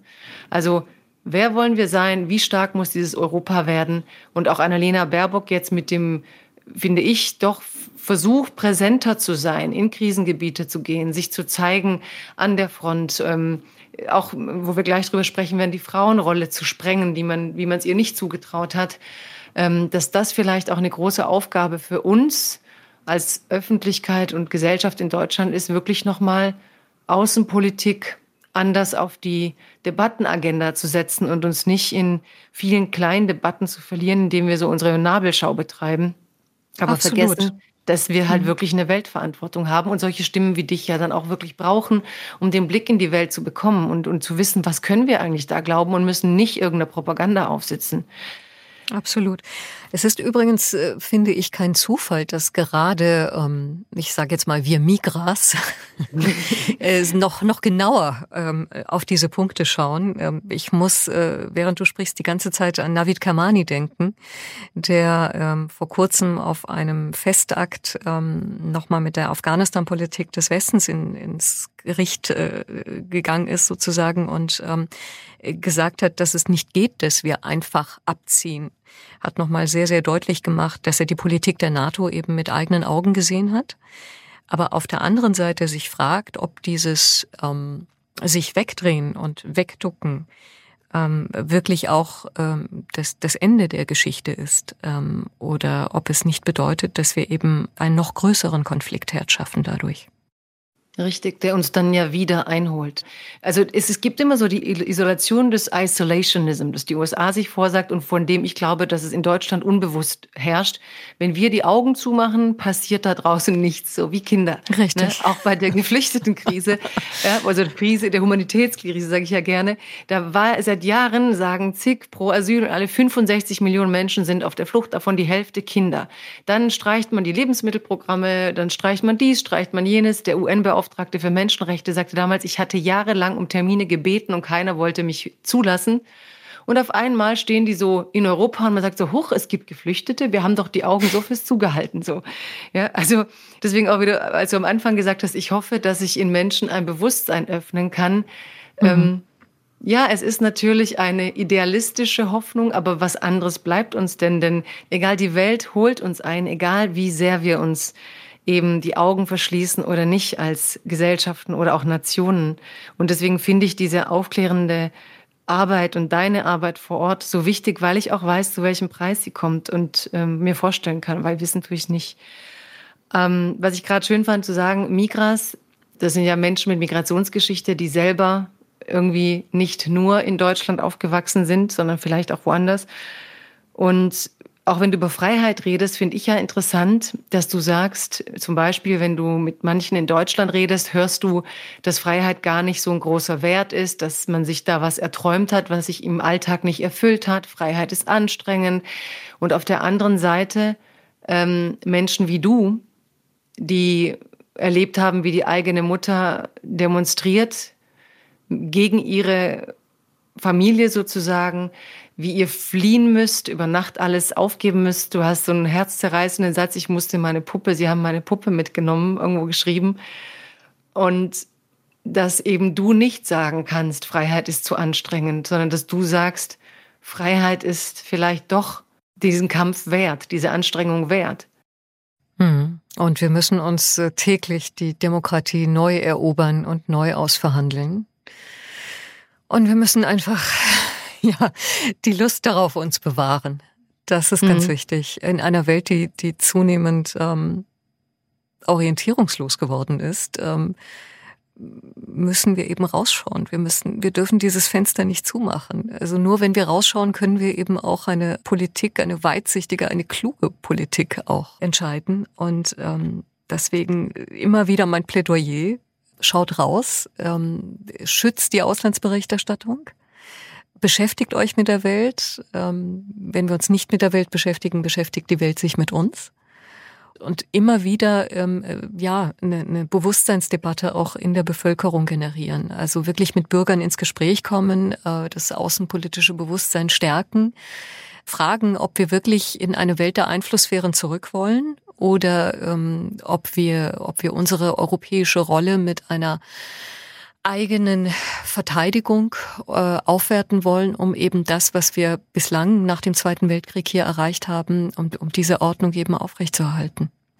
Ich fand das gerade ein so schönes ähm, Schlagwort, Stichwort, dass du auch so schön ausgesprochen hast mit diesem Lächeln in der Stimme, die Lust auf Demokratie bewahren, ne? die Freude daran, dass mhm. das Lebensbejahende, das Demokratie als Regierungsform in sich hat, diese Chance für alle, die sie sein soll, wenn ich dann dran denke, eben wie du beobachtet hast, wie dir deine erste Heimat ja genommen wurde und wie eben der Moment, in dem man die Lust verlieren muss, weil es ein repressives Regime wird. Und da würde ich schon auch gerne mit dir über Frauen sprechen, weil du sehr schön herausgearbeitet hast, ob es jetzt um Russland geht oder um den Iran, wie zentral Frauen und der Umgang mit Frauen sind, um zu verstehen, in welche Richtungen sich Demokratien eigentlich bewegen. Ich würde ganz gern, weil wir jetzt noch bei der Ukraine waren, du hast ja auch einen Film gedreht über Russland, wo du gezeigt hast, wie sich da sozusagen die Rechte immer enger wurden, als mhm. der Staat autoritärer wurde und dann noch mal über dein wichtiges Buch sprechen über den Iran und die Freiheit ist weiblich Du hast eben auch einen Film gedreht, den ich selber gebe zu, auch wieder diese Propaganda oder wie auch immer, hatte dann doch das Bild, ja, aber die Russinnen sind doch sehr selbstbewusste Frauen und ähm, mhm. sind äh, Neureiche, die sich doch auch die Welt kaufen. Ich habe immer wieder diese großen Strecken aus Magazinen im Kopf, wo man so Unternehmensgründerinnen aus Russland zeigten, die dann auch so äh, mit krassen Farben und Kleidern da saßen. Also ich dachte auch, ja, doch in Russland, die Frauen sind aber frei. Warum ist es dann so autoritär? Hm. Sehr gute Frage. Ähm, also es gibt äh, Studien von, von Frauenrechtsorganisationen in Russland, wonach 66 ähm, Prozent der in Russland ermordeten Frauen Opfer häuslicher Gewalt waren. Und in über der Hälfte der Fälle verübte der Lebenspartner die Tat. Und die restlichen Taten gingen auf das äh, Konto von Familienangehörigen. Da will ich mhm. jetzt doch jetzt mal ein bisschen Devil's Advocate spielen, ähm, weil die häusliche Gewalt ist ja jetzt nicht autoritär. Die haben wir auch. Ne? Also jeden dritten Tag wird eine Frau umgebracht und der Täter ist meistens ein ehemaliger, der ehemalige Partner. Oder in, in den USA, als Eve Ensler die Vagina-Monologe geschrieben hat, ähm, nannte sie auch die Zahl der Frauen, die in den USA täglich sterben. Und sie sagte, und soweit ich weiß, befinden wir uns nicht im Krieg. Also diese mhm. Gewalt gegen Frauen ist ja erstmal was, womit leider Demokratien wie autoritäre Staaten zu kämpfen haben. Also was wird nochmal zugespitzter, wenn ein Staat autoritär wird? Absolut. Ähm, die Einschränkung der Frauenrechte betrifft äh, nicht nur Autokratien, sondern auch Demokratien. Da gebe ich dir absolut recht. Ähm, es besteht ein direkter Zusammenhang zwischen ähm, einem autokratischen Backlash und der Eingrenzung von Frauenrechten. Und um nochmal auf Russland zurückzukommen, man kann es besonders gut an Russland beobachten, weil eben äh, gerade Putin äh, zu Beginn seiner dritten Amtszeit äh, sehr, sehr stark auf die traditionellen Rollenbilder gesetzt hat. Das heißt, er hat gesagt, eine richtige Familie ist eben eine Familie, die die traditionellen Werte aufrechterhält. Und das, was wir im Westen erleben, mit äh, der Homo-Ehe, mit der Auffächerung der Rollen, ähm, mit mit äh, dieser teuflischen Diversität, das ist etwas, ähm, das, das äh, Russland nie zulassen wird. Ähm, und Russland wird gerade durch dieses traditionelle äh, Familienbild äh, auch seine mentale Stärke bewahren äh, gegenüber dem äh, moralisch verfallenen Westen. Ähm, das ging einher, äh, diese Worte gingen einher mit einer neuen Formulierung eines, eines Gesetzes über häusliche Gewalt, ähm, wonach häusliche Gewalt bagatellisiert wird zu einem äh, ja, Kavaliersdelikt. Also es wird nicht mehr, es ist nicht mehr eine Angelegenheit des Strafrechts, äh, sondern jetzt nur noch eine Ordnungswidrigkeit. Und es ging einher mit einer unguten Entwicklung, in dem nämlich genau diese Frauenrechtsorganisationen, die Opfern häuslicher Gewalt helfen, zu ausländischen Agenten degradiert wurden, wie sehr viele Nichtregierungsorganisationen in äh, Russland. Also ich erkenne da eine sehr, sehr ähm, eindeutige Entwicklung, dass eben mit dem Erstarken der Autokratie auch die Frauenrechte zurückgedrängt werden. Dieser Frauentag in Russland, der ja wirklich mal historisch gesehen der 8. März ist wirklich der Tag gewesen, an dem der, der ähm, Frauenrechtsbewegungen weltweit äh, jenseits über das äh, sozialistische Russland inspiriert hat, auf die Straßen zu gehen und für ihre Rechte zu kämpfen. Es wurde ein Stück weit in den vergangenen 20 Jahren unter Putin degradiert zu einem Tag der Blumen und der blumigen Wertschätzung der Frau.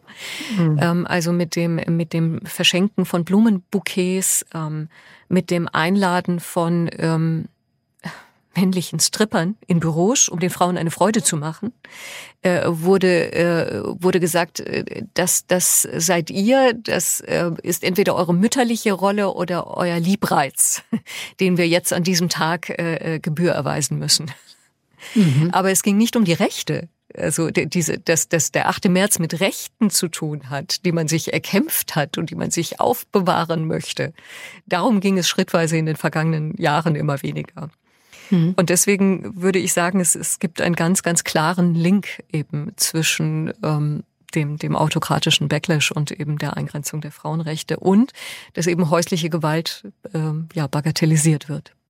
Und du hast ja auch einen Film gedreht, in dem du das in den Mittelpunkt gestellt hast, ne? diese Entwicklung der Umgang mit Frauen.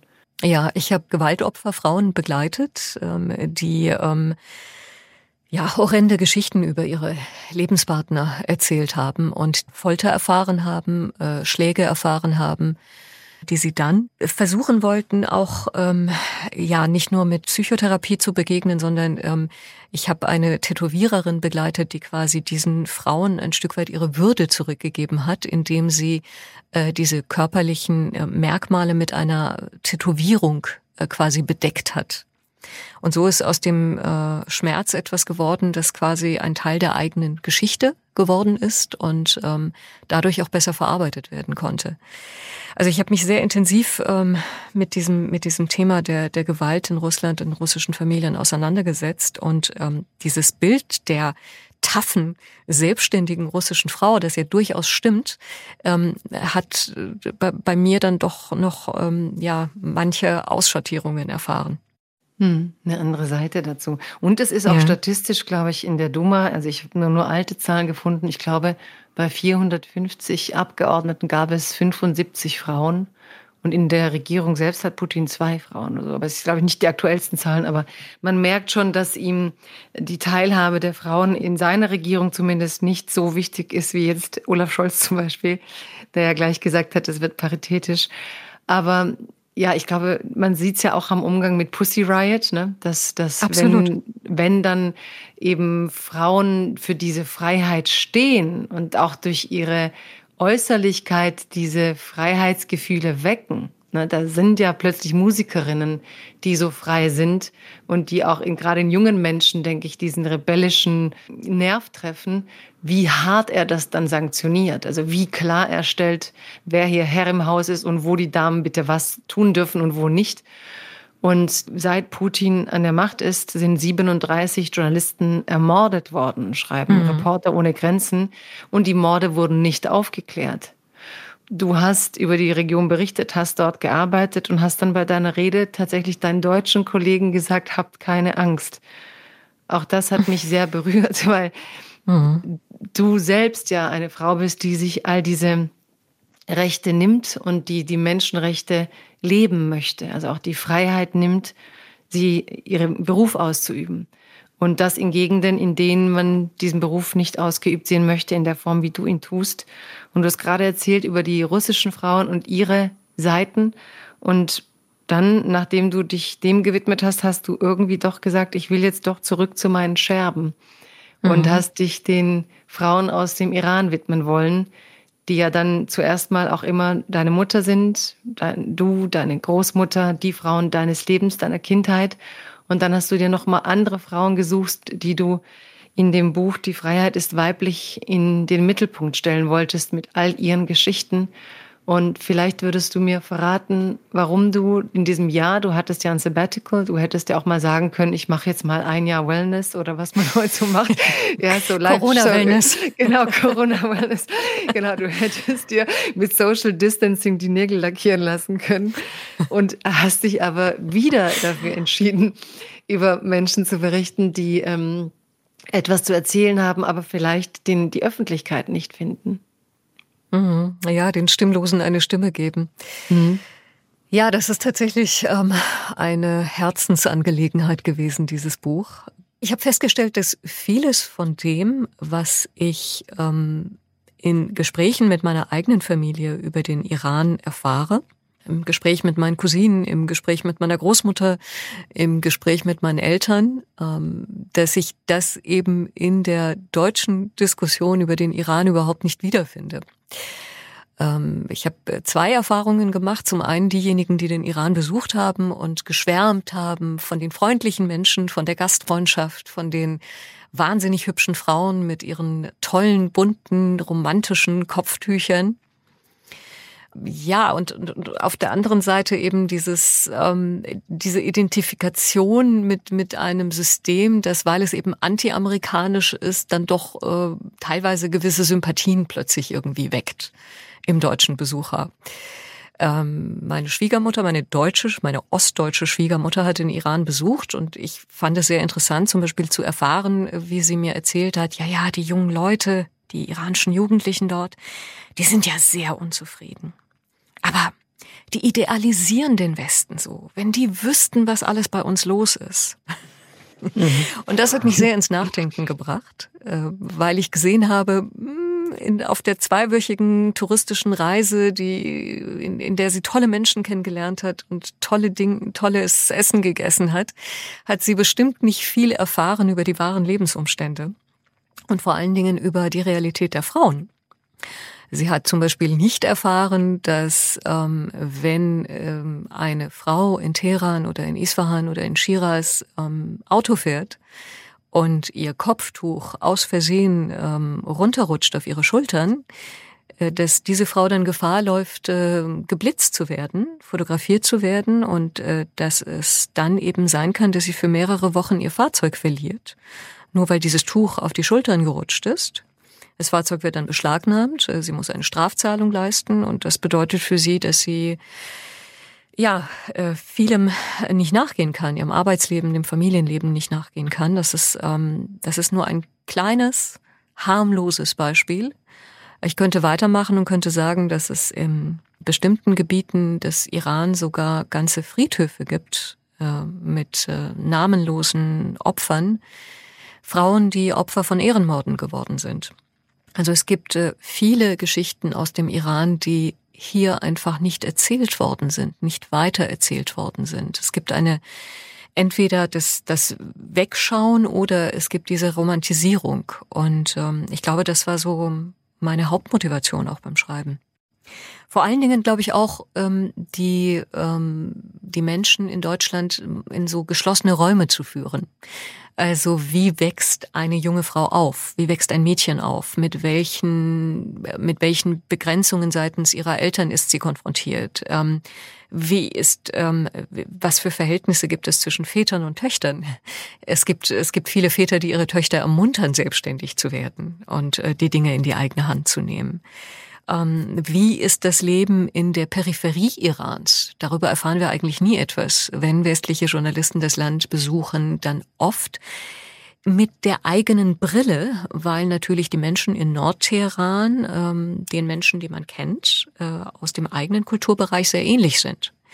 Aber hm, ich glaube, es gibt nicht viele Reporterinnen und Reporter, die eben zum Beispiel die sunnitischen Gebiete des Iran besuchen, in Kurdistan sind oder im Südostiran sind.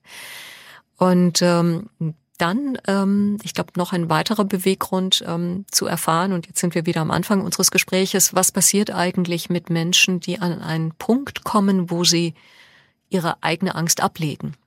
Also der Prozess der Selbstermächtigung, der Prozess der Konfrontation mit der, mit der Staatsgewalt.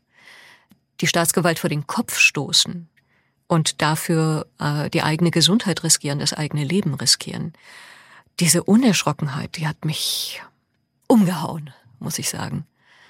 Ähm, ich hatte beim Schreiben oft ähm, das Gefühl, dass ich anders als beim Filmemachen, dass ich durch die durch die Erzählungen der Frauen, durch die ähm, auch aus dem Gefängnis geschmuggelten Berichte das Gefühl hatte, oh mein Gott, ich bin jetzt in dieser Zelle. Ich bin in dieser Einzelzelle.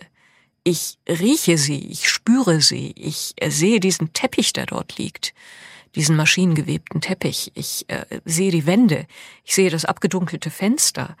Ich merke, wie es ist, äh, nicht äh, regelmäßig auf die Toilette gehen zu dürfen. Äh, es ist ein sehr intensiver Prozess gewesen und ähm, manchmal auch für mich eine Zumutung, aber ich habe mich damit auseinandergesetzt. Ich habe die Konfrontation damit gesucht.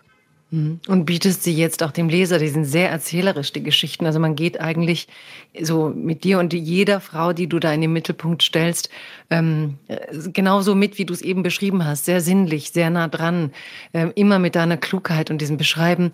Und trotzdem, wie hast du dich für die Frauen entschieden? Also wo hast du sie gefunden? Es gab einige, die ich schon ähm, lange im Visier hatte, einfach beobachtet habe über die sozialen Medien. Ähm, viele im, im Iran, gerade aus der Frauenrechtsszene, Menschenrechtsszene, nutzen die sozialen Medien sehr aktiv über Twitter, Instagram. Ähm, ich habe Freundschaften mitbekommen zwischen den Familien der politischen Gefangenen, die mich sehr berührt haben. Da wollte ich einfach mehr drüber wissen, wie sind diese Freundschaften entstanden, warum ausgerechnet die eine mit der anderen.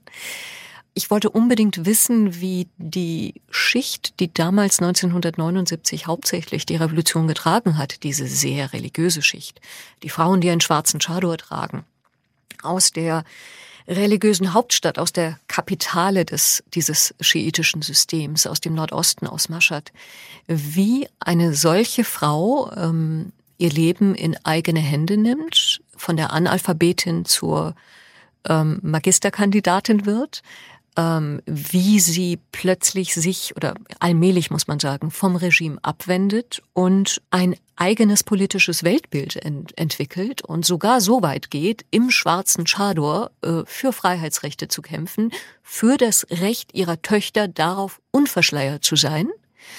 Ähm, und äh, sogar den Wagemut hat, äh, den amerikanischen Präsidenten direkt zu adressieren und auf die Zustände im Iran aufmerksam zu machen das, das hat mich fasziniert. Und diese Geschichten, ich muss sagen, ähm, viele, viele Menschenrechtlerinnen im Iran äh, haben mittlerweile direkten Kontakt zu iranischstämmigen Journalistinnen und Journalisten im Ausland. Es gibt da enge Verbindungen, ähm, weil ein Großteil des ähm, unabhängigen oder sagen wir freien äh, Journalismus äh, in persischer Sprache im Westen entsteht und äh, viele ähm, live zugeschaltet werden aus dem Iran. Das ist etwas, was wir uns gar nicht vorstellen können, weil wir schon so lange nicht mehr drauf geblickt haben. Aber ich wollte diesen Frauen unbedingt, ich wollte zeigen, dass es eben geht, direkt mit diesen Frauen Kontakt aufzunehmen und sie zu hören. Und ähm, dann auch den Austausch zu suchen mit westlichen Feministinnen zu fragen, habt ihr diese Frauen wahrgenommen? Habt ihr gesehen, wie sie in die Revolutionsstraße gegangen sind und ihr Kopftuch abgenommen haben? Habt ihr gesehen, welche Haftstrafen sie dafür bekommen haben, welche Opfer sie gebracht haben, wie sie ihr Land deswegen verlassen mussten und verfolgt wurden? Das war so einer der Hauptmotivationen. Mhm. Auch das beeindruckt mich, weil ich glaube, dass im deutschen Feminismus, wie bei allen unseren Diskursen, und ich schließe mich da natürlich auch mit ein, ähm, wir genau das manchmal vergessen. Und das ist wirklich wichtig, weil es war mal anders. Also dieser Blick, diese globale Verantwortung und nennen wir es jetzt auch mal eine Friedensbewegung, all das, dieses Gefühl, ein Land, eine Weltbevölkerung zu sein. Und ich habe dann auch mit Erstaunen gelesen, dass du in deinem Buch schreibst, ähm, dass als deine Mutter 1980 demonstrierte, demonstrierte sie mit westlichen Feministinnen, die sie Frauen aus der Frauenbewegung, die sie unterstützten, nämlich zum Beispiel Alice Schwarzer war dann bei ihr, richtig? Das ist ähm, ein Jahr früher gewesen, am 8. März 1979. Da waren mhm. Kate Millett war dabei, Alice Schwarzer war dabei, ja, eine Reihe von westlichen Frauenrechtlerinnen, die natürlich große Sorgen hatten, dass ähm, das, was gerade im Aufbruch war und in Bewegung war, plötzlich ähm, einer, einer versteinerten religiösen Diktatur weichen sollte und sämtliche Freiheitsrechte, gerade erlangten Freiheitsrechte der Frau, wieder zurückgedreht werden sollten. Das heißt und aber, die Netzwerke waren so, dass deine Mutter mit Alice Schwarzer und äh, eben anderen Feministinnen dann so in Verbindung war, dass da eine Solidargemeinschaft weit über die eigenen Grenzen hinaus war und dass man sagte, Moment, hier rollt gerade ein Regime Jahrzehnte des Fortschritts ab. Ja, also wir haben ja auch von Afghanistan diese Bilder, wo Frauen modisch gekleidet an die Universitäten gingen, mit kurzen Röcken da saßen, was einem heute fast es wirkt modern, ne? Also, dass man heute mhm. fast nicht mhm. glauben kann, dass die wahrscheinlich damals moderner wirkten als manche Frauen in Deutschland, ne? Die noch gefangen waren, so in ihrem, wir müssen äh, nach dem Krieg erstmal die Familien wieder gut aufbauen. Ähm, und gleichzeitig, ja, frage ich mich, wie du das dann betrachtest mit dem heutigen Feminismus. Also wenn diese Solidarität fehlt, wenn du eben sagst, ich möchte ein Buch schreiben über diesen stummen Frauen und darauf hinweisen, dass sie da sind, dass sie gehört werden können, dass man mit ihnen sprechen kann, dass auch Feministinnen die Möglichkeit haben, die Hand zu reichen global. Ja, ich habe äh, vor kurzem ähm, ähm, über eine Initiative geschrieben auf Twitter äh, mit dem mit dem Hashtag Let Us Talk, ähm, losgetreten von der iranischen Menschenrechtsaktivistin ähm, in, äh, in, in New York, Masih Ali-Nejad, die ich auch in meinem Buch porträtiert habe eine äh, Protagonistin, die zu der wirklich viele Fäden führen ähm, in meinem Buch. Und äh, da ging es eben genau darum. Also was ist mit den Frauen vor der Revolution passiert und was ist mit ihnen nach der Revolution passiert? Ich habe ähm, dafür zwei Bilder aus meinen eigenen iranischen Reisepässen genommen. Nämlich, wie sah die Vierjährige aus äh, vor der Revolution, äh, die sehr zuversichtlich und ähm, keck in die Kamera schaute.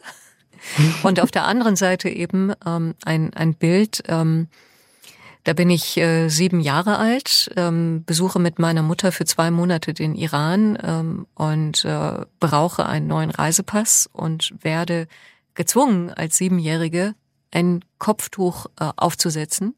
Und man sieht an meinem Blick, was das mit mir macht. Also die Verunsicherung in meinem Blick und dieses Eingeschüchtertsein. Ähm, und der Vergleich zwischen den beiden Fotos spricht Bände. Insofern, das ist eine Initiative gewesen, die, die äh, von vielen, vielen Frauen ausgegangen ist äh, in den sozialen Medien mit dem Hashtag Let Us Talk, also wo Bilder ähm, äh, vorgestellt wurden, ähm, so sah ich aus in meinem iranischen Reisepass vor meiner Auswanderung und das bin ich auf dem Fahrrad. Ähm, ich genieße meine Freiheit, ich darf endlich Fahrrad fahren, ich darf endlich singen, ich darf ich sein. Ähm, und dafür habe ich vieles aufgegeben. Also let us talk über das, was mit uns passiert ist. Ihr könnt äh, nicht einfach sagen, ähm, das, was, was wir euch erzählen wollen, ist eine Art Islamophobie. Ihr müsst euch mit unseren Geschichten auseinandersetzen. Ähm, ihr könnt nicht äh, die Dinge verkürzen und sagen, da, wo es um die Rechte der Verschleierten geht, ähm, da werden wir als westliche Feministinnen äh, laut werden und werden uns äh, dazu äußern und äh, werden dazu äh, Kampagnen initiieren und Filme produzieren äh, so wie wir es ja jetzt auch in den vergangenen äh, in der vergangenen Zeit erlebt haben, sondern ihr müsst eben auch für unsere Rechte als Iranerinnen eintreten, die seit Jahrzehnten dafür kämpfen, dass es eine Wahlfreiheit gibt. Und das ist ja das Spannende, dass wir immer in diesem, in diesem Diskurs von einer Zweiteilung ausgehen, dass wir sagen, also entweder mit Kopftuch oder ohne Kopftuch. Aber um das geht es den Iranerinnen gar nicht. Als meine Mutter äh, für ihre Freiheit auf die Straßen gegangen ist, da ist sie unterstützt worden von einer Verwandten, die im Chador aufgetreten ist und unbedingt zu der Demonstration mitkommen wollte. Warum? Weil sie wollte, dass ihre Enkelinnen, dass ihre Töchter in Freiheit aufwachsen und die Wahlfreiheit haben. Das ist immer wieder ein Moment gewesen in den, in den Frauendemonstrationen von 1979, 1980, dass äh, Frauen gesagt haben, also wenn Herr Khomeini mit Freiheit meint, dass meine Tochter wie ich den Chador anziehen muss, dann, Herr Khomeini, so wörtlich, trete ich aus dem Islam aus. Und diese Differenzierungen, die werden leider im Westen nicht so richtig vorgenommen. Also es wird, äh, es, es wird ziemlich undifferenziert auf, auf diese Geschichte geschaut. Äh, und das bedeutet, dass ähm, wir uns eben nicht mit dieser, dieser Geschichte der Wahlfreiheit beschäftigen und nicht damit beschäftigen, dass Iranerinnen seit Jahrzehnten dafür kämpfen, diese Zwangsverschleierung ablegen zu dürfen. Oft ist es so, und das habe ich in meinem Gespräch mit dem Protagonistin erfahren, ähm, werden sie sich erst im Ausland bewusst, was dieses Stück Stoff eigentlich auf dem Kopf bedeutet. Eine der Frauen, die ich interviewt habe für mein Buch Shiva Nazar Ahari, die mittlerweile seit zwei Jahren in Slowenien lebt, hat mir erzählt, dass sie sich das immer schön geredet hat und gesagt hat, na ja, es ist ja bunt, es ist ja eigentlich klein und ähm, ich kann ja eigentlich sehr viel Haar zeigen. Aber erst in Ljubljana, als sie dann äh, aus, zum ersten Mal aus dem Ausland darauf geschaut hat, wie viele Freiheitsrechte sie im Iran aufgegeben hat, ist ihr aufgefallen, wie wichtig es ist, ohne das Tuch zu sein. Ohne ein Tuch, mit, mit dem sie auch ziemlich viel ihrer Haare gezeigt hätte, aber eben wirklich zu erfahren, dass da kein Zwang äh, besteht, sich zu kleiden, sich zu benehmen, sich zu gerieren, so wie es die Staatsgewalt von ihr fordert. Und ich glaube, das Schlüsselwort in deiner Beschreibung ist für mich tatsächlich diese Wahlfreiheit. Also, dass ich nie gelesen habe, dass für dich die Entscheidung, einen Kopfzug zu tragen, in Frage gestellt wird, sondern ein politisches Regime, das damit Mittel durchsetzt, eine Hierarchie zwischen Männern und Frauen herzustellen, politisch. Und du hast auch beschrieben an einer Stelle eben, dass dort beschrieben wurde, Haare hätten eine bestimmte Wirkung auf Männer und das gäbe den Frauen Macht und also muss man sie verdecken, um diese Macht nicht zu haben, während gleichzeitig Männer plötzlich die Macht hatten, viele Frauen gleichzeitig haben zu können, sich scheiden lassen zu können, wie sie wollten. Ne? Was mich schon schockiert hat, weil wir haben ja darüber geredet, wie solche autoritären Regime Frauen Rechte beschneiden. Wir sehen es jetzt in Afghanistan. Das sind nicht mehr nur Frauenrechte, sondern eigentlich überhaupt Lebensrechte, würde man fast sagen. Ne? Ähm, äh, du hast in einer Szene beschrieben, wie die Bildungsministerin des Iran ihres Jobs enthoben wurde und wie sie das Leben verlor. Vielleicht kannst du auch, das sind natürlich Extrembeispiele, aber sie sind mhm. nicht aus der Welt, weil jetzt Afghanistan wieder in so einer Situation sind, wo solche Geschichten wieder möglich sind. Und vielleicht erzählst du uns auch diese Geschichte, um nochmal klarer zu machen, was eigentlich dieser Kampf gegen Frauen in diesem Staat bedeutet hat. Mhm. Ähm, du sagst, das sind Extrembeispiele. Ich würde sagen, dass gerade der Anfang der Revolution von Extremen und von extremer Gewalt gekennzeichnet war. Hm. Und diese Extreme bis heute noch weiter existieren. Ähm, wir reden gerade als Iranerinnen und Iraner in den sozialen Medien darüber, ähm, was mit einer jungen Frau passiert ist, die ähm, äh, Schutz vor häuslicher Gewalt gesucht hat und in die äh, ins Ausland geflohen ist und dann eben bei ihrer Rückkehr zu ihrer Familie also sie wurde quasi von ihrer Familie wieder in den Iran gelockt, ähm, dann äh, äh erfahren hat, wie ähm, der eigene Bruder sie enthauptet hat. Ähm, wir reden über diese Vorfälle im Afghanistan, aber wir reden nicht darüber im Iran. Wir reden nicht über die Kinderehen im Iran, wir reden nicht über die Ehrenmorde im Iran. Das ist eigentlich erstaunlich, um dann noch einmal auf 1979 zurückzukommen, ähm, mit äh, Farrokh Ruparsa, der Bildungsministerin, der ersten weiblichen Bildungsministerin. Ähm, das ist äh, ja eine eine Geschichte, eine typische Geschichte der der islamistischen Gewalt gewesen die äh, sich Bahn gebrochen hat. Und ähm, diese Frau wurde, wurde quasi äh, hingerichtet. Äh, sie äh, wurde äh, moralischer Vergehen angeklagt, die aus einem mittelalterlichen äh, islamischen Rechtsverständnis kamen und äh, wurde hingerichtet, wurde erhängt ähm, als die ähm, Vollstrecker dieses Urteils gesehen haben, dass ähm, der, der Draht, den sie um ihren Hals gewickelt haben, zu schwach war, äh, haben sie dann noch ein stärkeres Seil geholt äh, und, und haben dann zur Sicherheit auch noch mal dreimal äh, äh auf, auf die Leiche geschossen, um sicherzugehen, dass die Bildungsministerin tatsächlich tot ist. Also es gab eine große, große Gewalt am Anfang der Revolution. Wir können uns heute nicht mehr dran erinnern, dass ähm, äh, ein ganzes Kino von Islamisten angezündet wurde und dass die Dutzende von, von Opfer, die es damals gab, äh, dem äh, damaligen Schah-Regime angekreidet wurden. Aber in Wirklichkeit, und das haben eben Recherchen der letzten Jahre sehr eindrücklich gezeigt, waren es die Khomeini-Anhänger selbst, die dahinter steckten, die eben Öl ins Feuer gießen wollten und dadurch die revolutionären Massen äh, sozusagen ähm, anfachen wollten, um äh, äh, für Fakten zu sorgen. Und dann brauchst du später und Jahrzehnte später immer weniger Mittel, um diese Angst auszulösen in Frauen. Ne? Also das ist schon mhm.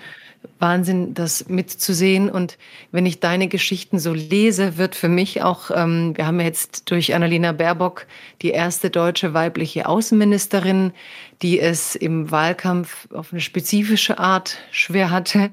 Vielleicht auch wegen ihres Frauseins. Darüber haben wir in einem anderen Podcast mit Siri Hustet viel diskutiert.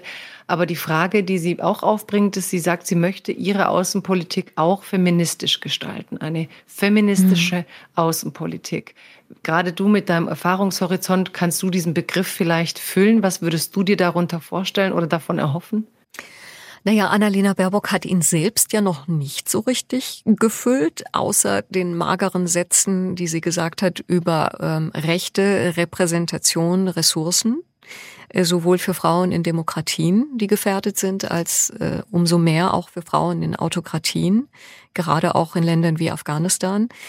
Ich konnte mir davon selbst ein Bild machen, um jetzt nochmal den Bogen nach Kairo zu schlagen, ähm, als ich ähm, der Außenministerin hier in Kairo begegnet bin und ähm, doch, muss ich sagen, mit Erstaunen festgestellt habe, dass Annalena Baerbock in ihren Gesprächen äh, mit äh, Präsident Assisi, aber auch mit ihrem ägyptischen Amtskollegen immer wieder auf dieses Thema der ähm, weiblichen Gewaltopfer äh, zu sprechen gekommen ist und sogar auch von, von Einzelfällen geredet hat in ihren Unterredungen, dass das äh, wohl sehr offene, ehrliche Gespräche gewesen sind, die muss man sagen, natürlich auch zwei, drei Tage später nochmal zurückgewiesen wurden, ihre, ihre, ihr menschenrechtlicher Ansatz. Aber dennoch hat es hier Eindruck hinterlassen und äh, hat vor allen Dingen Eindruck hinterlassen ähm, bei den, den Frauenrechtlerinnen hierzulande, die das als ein Signal, ein lange erhofftes Signal der Ermutigung verstanden haben, dass da jemand von außen auf sie blickt, auf ihre Arbeit blickt. Ähm, das ist äh, kein einfacher Job, hier Frauenrechtlerin zu sein, denn es bedeutet, indem ich die Fälle publik mache von häuslicher Gewalt, ähm, bedeutet es auch, dass ich automatisch im Verständnis dieses äh, politischen Systems den Ruf dieser Regierung äh, schwärze und ähm, Ägypten in einem schlechten Licht darstelle. Und äh, deswegen kam es immer wieder auch dazu, dass, dass äh, Frauenrechtlerinnen verhaftet worden sind, ähm, äh, dass, sie, dass sie verurteilt worden sind. Ähm, insofern ist es umso wichtiger gewesen, dieses Signal der Ermutigung und dieses Signal, wir schauen auf euch, wir sehen das, wir wissen, dass es eine direkte Verbindung gibt zwischen dem Erstarken der Autokratie und dem Zurückfahren der Frauenrechte. Denn wo auch immer Frauen bei Bürgerprotesten dabei sind, ist die Möglichkeit, dass diese Bürgerproteste demokratisch sind und erfolgreich sind, ungleich höher, als wenn sie nicht dabei sind. Und deswegen, ja, die Angst dieser Regime gerade vor Frauen. Und wenn du sagtest, wir haben am Anfang gesagt, Diplomatie als Beruf war nicht deins und trotzdem verstehst du natürlich die hohe Kunst der Diplomatie in internationalen Beziehungen und verstehst sie zu deuten. Wenn wir uns jetzt vorstellen, Annalena Baerbock geht in ein solches Land, in dem Frauen unterdrückt werden, in dem das Kopftuch ein Symbol der Unterdrückung ist und sie wird aufgefordert, auch ein Kopftuch zu tragen. Was würdest du, wenn man von feministischer Außenpolitik spricht, dann von ihr erwarten? Und wie würdest du es lesen, beziehungsweise wie würden solche Regime es lesen oder die Frauen, die unter deren Unterdrückung leiden? Mhm. Gute Frage. Das war jetzt Ihr erster Auftritt in einem islamischen Land. Natürlich habe ich mich gefragt, wie sie sich in anderen äh, islamischen Ländern verhalten wird. Und natürlich habe ich mir die Iran-Frage sofort gestellt ähm, wird sie auch im Iran ein Zeichen der Ermutigung an all jene Iranerinnen geben, die seit Jahrzehnten eben gegen die Zwangsverschleierung kämpfen? Oder wird sie sich, wie einige ihrer Parteikolleginnen, dem äh, diesem Diktat der Zwangsverschleierung beugen und eben äh, so wie damals EU-Außenamtssprecherin Federica Mogherini mit Kopftuch, mit Mantel dann eben äh, vor den iranischen Offiziellen auftauchen. Ich glaube, auf diesen Moment warten sehr viele Iranerinnen, denn das ist ein ganz starkes, ein ganz mächtiges Zeichen. Sie hat hier in Kairo ein Kleid getragen, wird sie im gleichen Outfit auch eventuell in der Zukunft in Teheran auftreten. Ähm, ich glaube, das ist, ähm, das ist ein ganz, ganz wichtiger, äh, wichtiger Moment für, für die Iranerinnen zu sehen, ob ähm, hinter dieser, dieser Ankündigung feministischer Außenpolitik nur Worte stecken oder auch wirklich Taten. Und ich lerne daraus auch wieder, dass, wir haben ja vorhin darüber geredet, der Westen und seine Werte, dass der Westen in Diplomatien dann doch immer wieder gelernt hat, ich muss vielleicht zurückstecken im Sinne des der Klügere gibt nach. Was aber manche Regime dann vielleicht auch wieder, Stichwort Putin oder andere, als Schwäche deuten. Ne? Hier gilt unser Gesetz. Also wie viel traut sich der Westen dann auch zu, um zu sagen, das aber sind unsere unveräußerbaren Menschenrechte. Und wir machen keine Kompromisse. Wir akzeptieren nicht das Regelwerk in eurem Land, auch wenn wir es jetzt respektieren müssen, weil wir zu Gast sind, dass das eure Regeln sind. Aber mich interessiert es nochmal von deiner Warte aus, weil ich erinnere mich an Clarissa Ward, die eben aus Afghanistan berichtet hat, bis hin in die letzten möglichen Stunden hinein. Und äh, auch an diesem Moment, wo sie ein Kopftuch tragen musste, um überhaupt berichten zu dürfen und geschützt zu sein. Wenn ich an deine Biografie denke und das, das der große Grund auch für deine Mutter war, zu sagen, nee, ich will nicht, dass mein Kind in dieser Stimmung aufwächst. Wie wäre das für dich, wenn du dann müsstest irgendwo, um dort zu leben und zu berichten?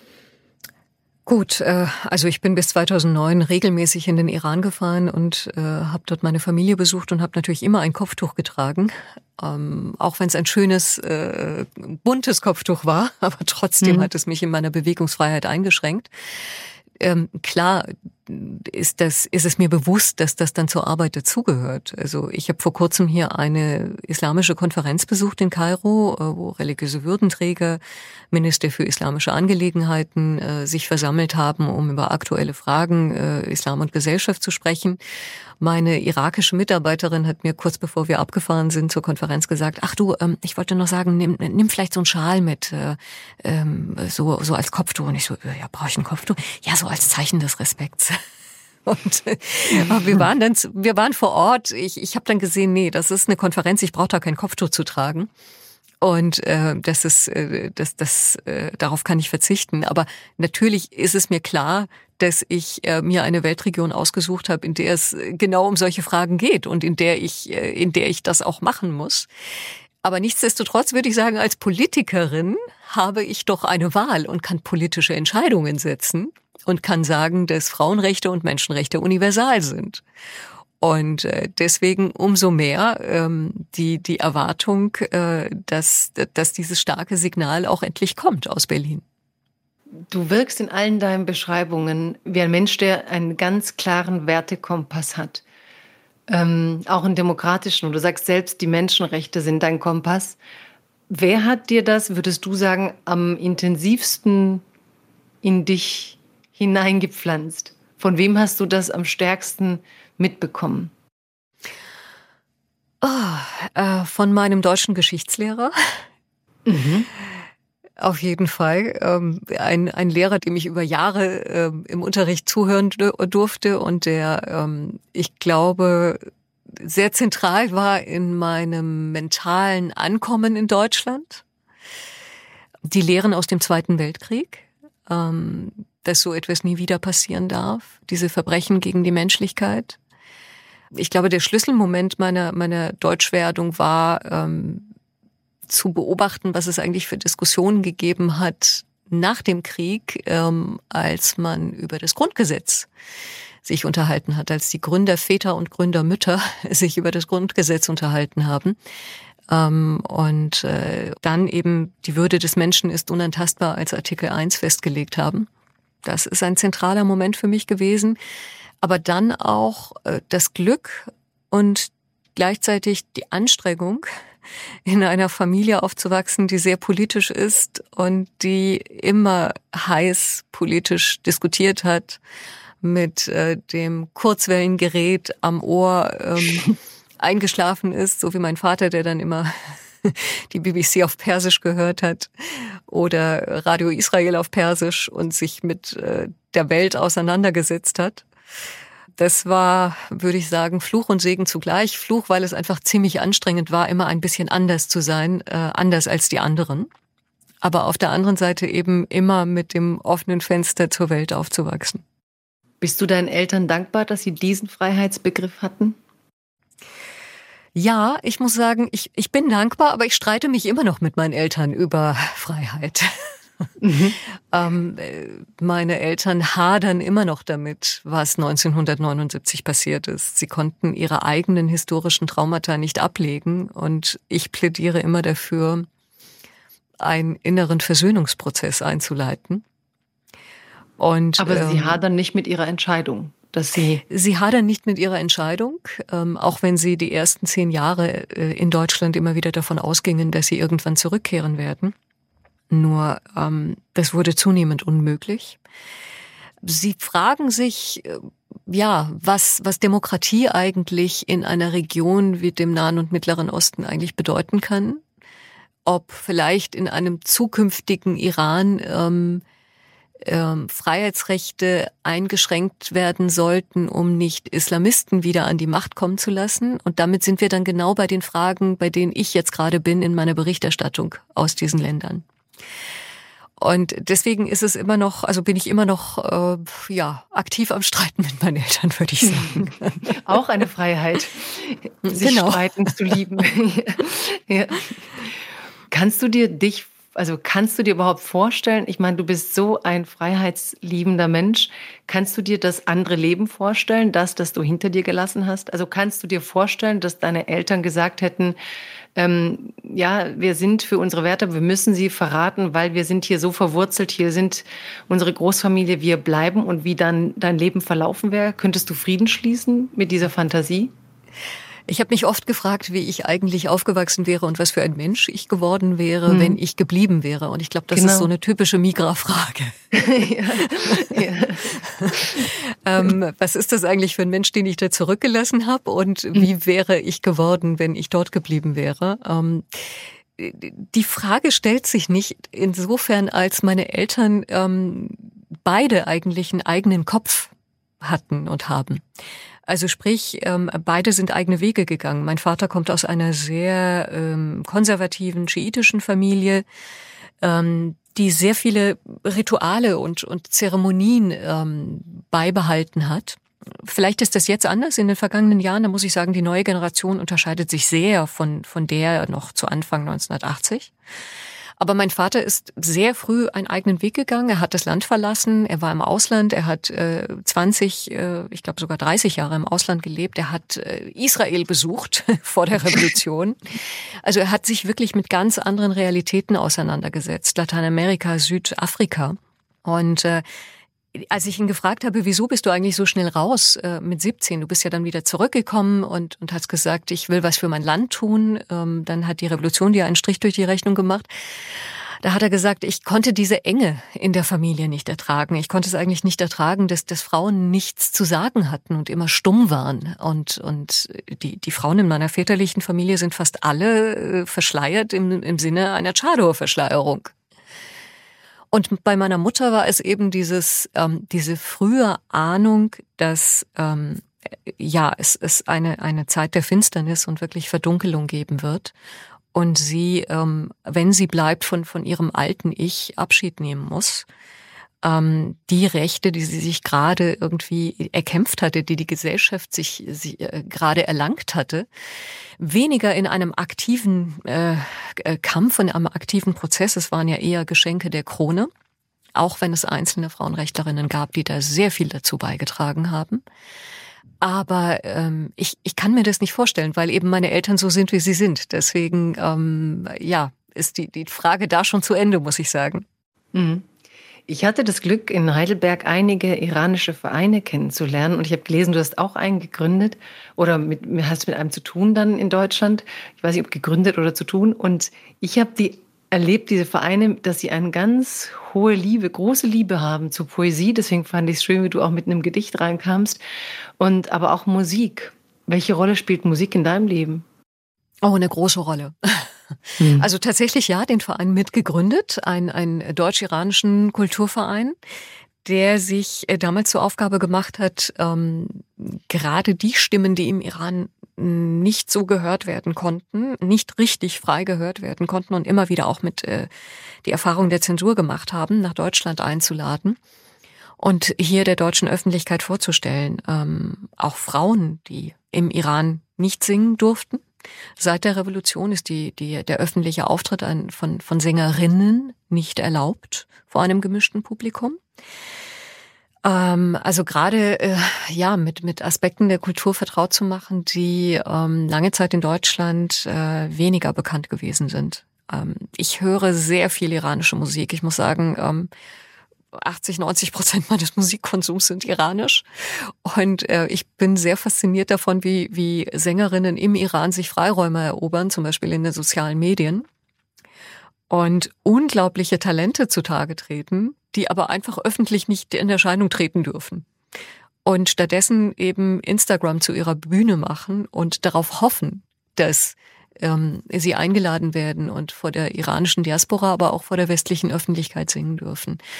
Und ich finde es auch sehr spannend, muss ich sagen, wie viele ähm, regionale Stimmen ich plötzlich höre. Also dass eine Iranerin aus dem äh, Südwestiran äh, von der arabischsprachigen Minderheit anfängt, auf Arabisch zu singen, dann zwischen Persisch und Arabisch die ganze Zeit hin und her geht in, ihren, in ihrer Musik, ähm, das hätte es vor einigen Jahren noch nicht gegeben. Also es gibt da sehr spannende musikalische Richtungen zu erkunden und zu entdecken. Was mich gerade auch ein bisschen berührt, ist diese, dass du sagst, die sind auf Instagram und wissen auch um die iranische Diaspora. Und dass auch das, wenn wir sagen, wir gucken manchmal in Deutschland nicht so aufs globale Geschehen, wir sehen auch nicht das heimliche globale Geschehen in Deutschland. Ne?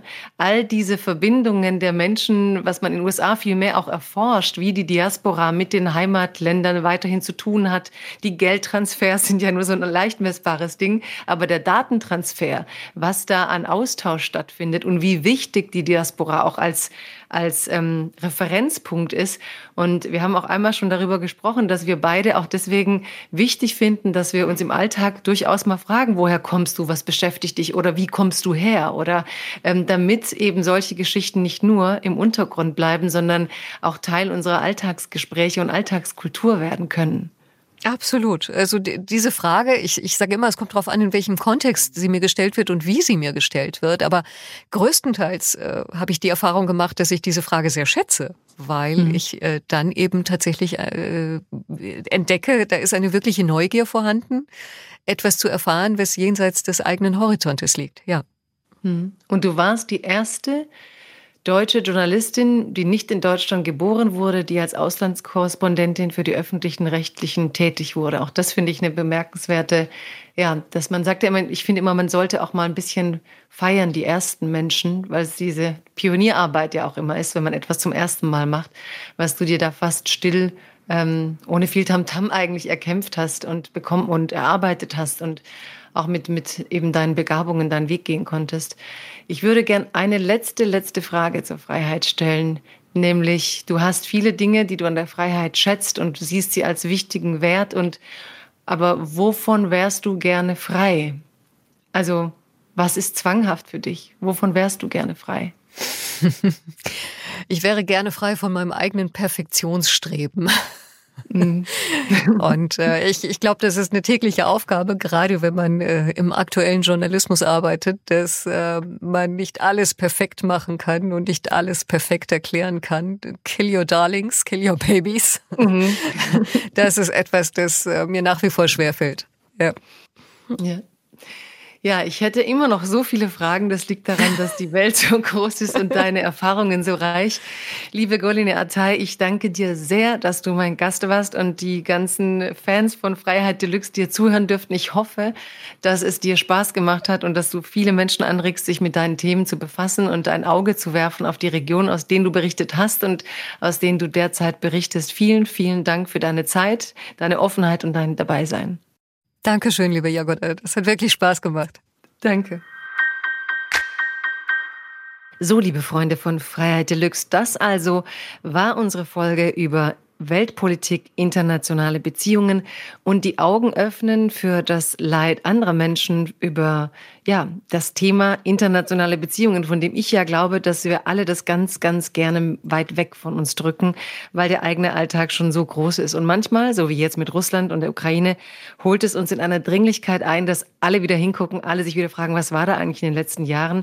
Und ich bin sehr, sehr dankbar, dass Goline Atay sich die Zeit genommen hat, durch ihre langjährigen Erfahrungen mit uns zu gehen und mir zu erzählen und ich hoffe eben auch euch, dass ihr nochmal mitgegangen seid, um zu rekapitulieren, was eigentlich da passiert ist seit 2013, was wir alles hinter uns haben, nämlich den Brexit, die Wahl Trumps, die Abwahl Trumps, die, äh, die Rückkehr Bidens und dann plötzlich auch dieses, ist Biden in der Lage überhaupt bei so einer Krise wie jetzt Ukraine, Russland gut zu reagieren? Ich glaube, dass ich, ähm, ja, ich glaube es nicht, ich weiß, dass ich sehr froh bin um all die Gedanken, die Goline Atay heute mit uns geteilt hat. Auch diese Themen der Desinformation und wie massiv eigentlich Desinformationskampagnen unsere ganzen Diskurse inzwischen schon bestimmen, dass es eben nicht nur heimlich in Telegram Gruppen stattfindet, wo Leute vereinzelt andere Informationen erhalten, sondern dass es tatsächlich Interruptionen sind in die großen Narrative und wie krass manche Journalistinnen dann aus dem Ausland heraus darum kämpfen müssen, wirklich die Berichte durchzubekommen, die Sie wahrheitsgemäß, faktenbasiert und überprüft an die Öffentlichkeit senden können. Ich hoffe, ihr habt viel gelernt. Ich hoffe, es hat euch berührt und vielleicht auch Lust geweckt. Das Stichwort Lust hat Goliné genannt und ich finde es ein wichtiges Stichwort, sich trotzdem mit schwierigen Themen zu befassen, es in die Demokratie einzubringen, für Freiheit zu kämpfen und die Demokratie jeden Tag lebendig zu halten. Ich danke euch allen fürs Zuhören und ich hoffe, wir hören uns bald wieder. It's a new dawn, it's a new day. It's a new life for me. Freiheit Deluxe mit Jagoda Marinic ist eine Produktion des Hessischen Rundfunks und des Börsenvereins des deutschen Buchhandels.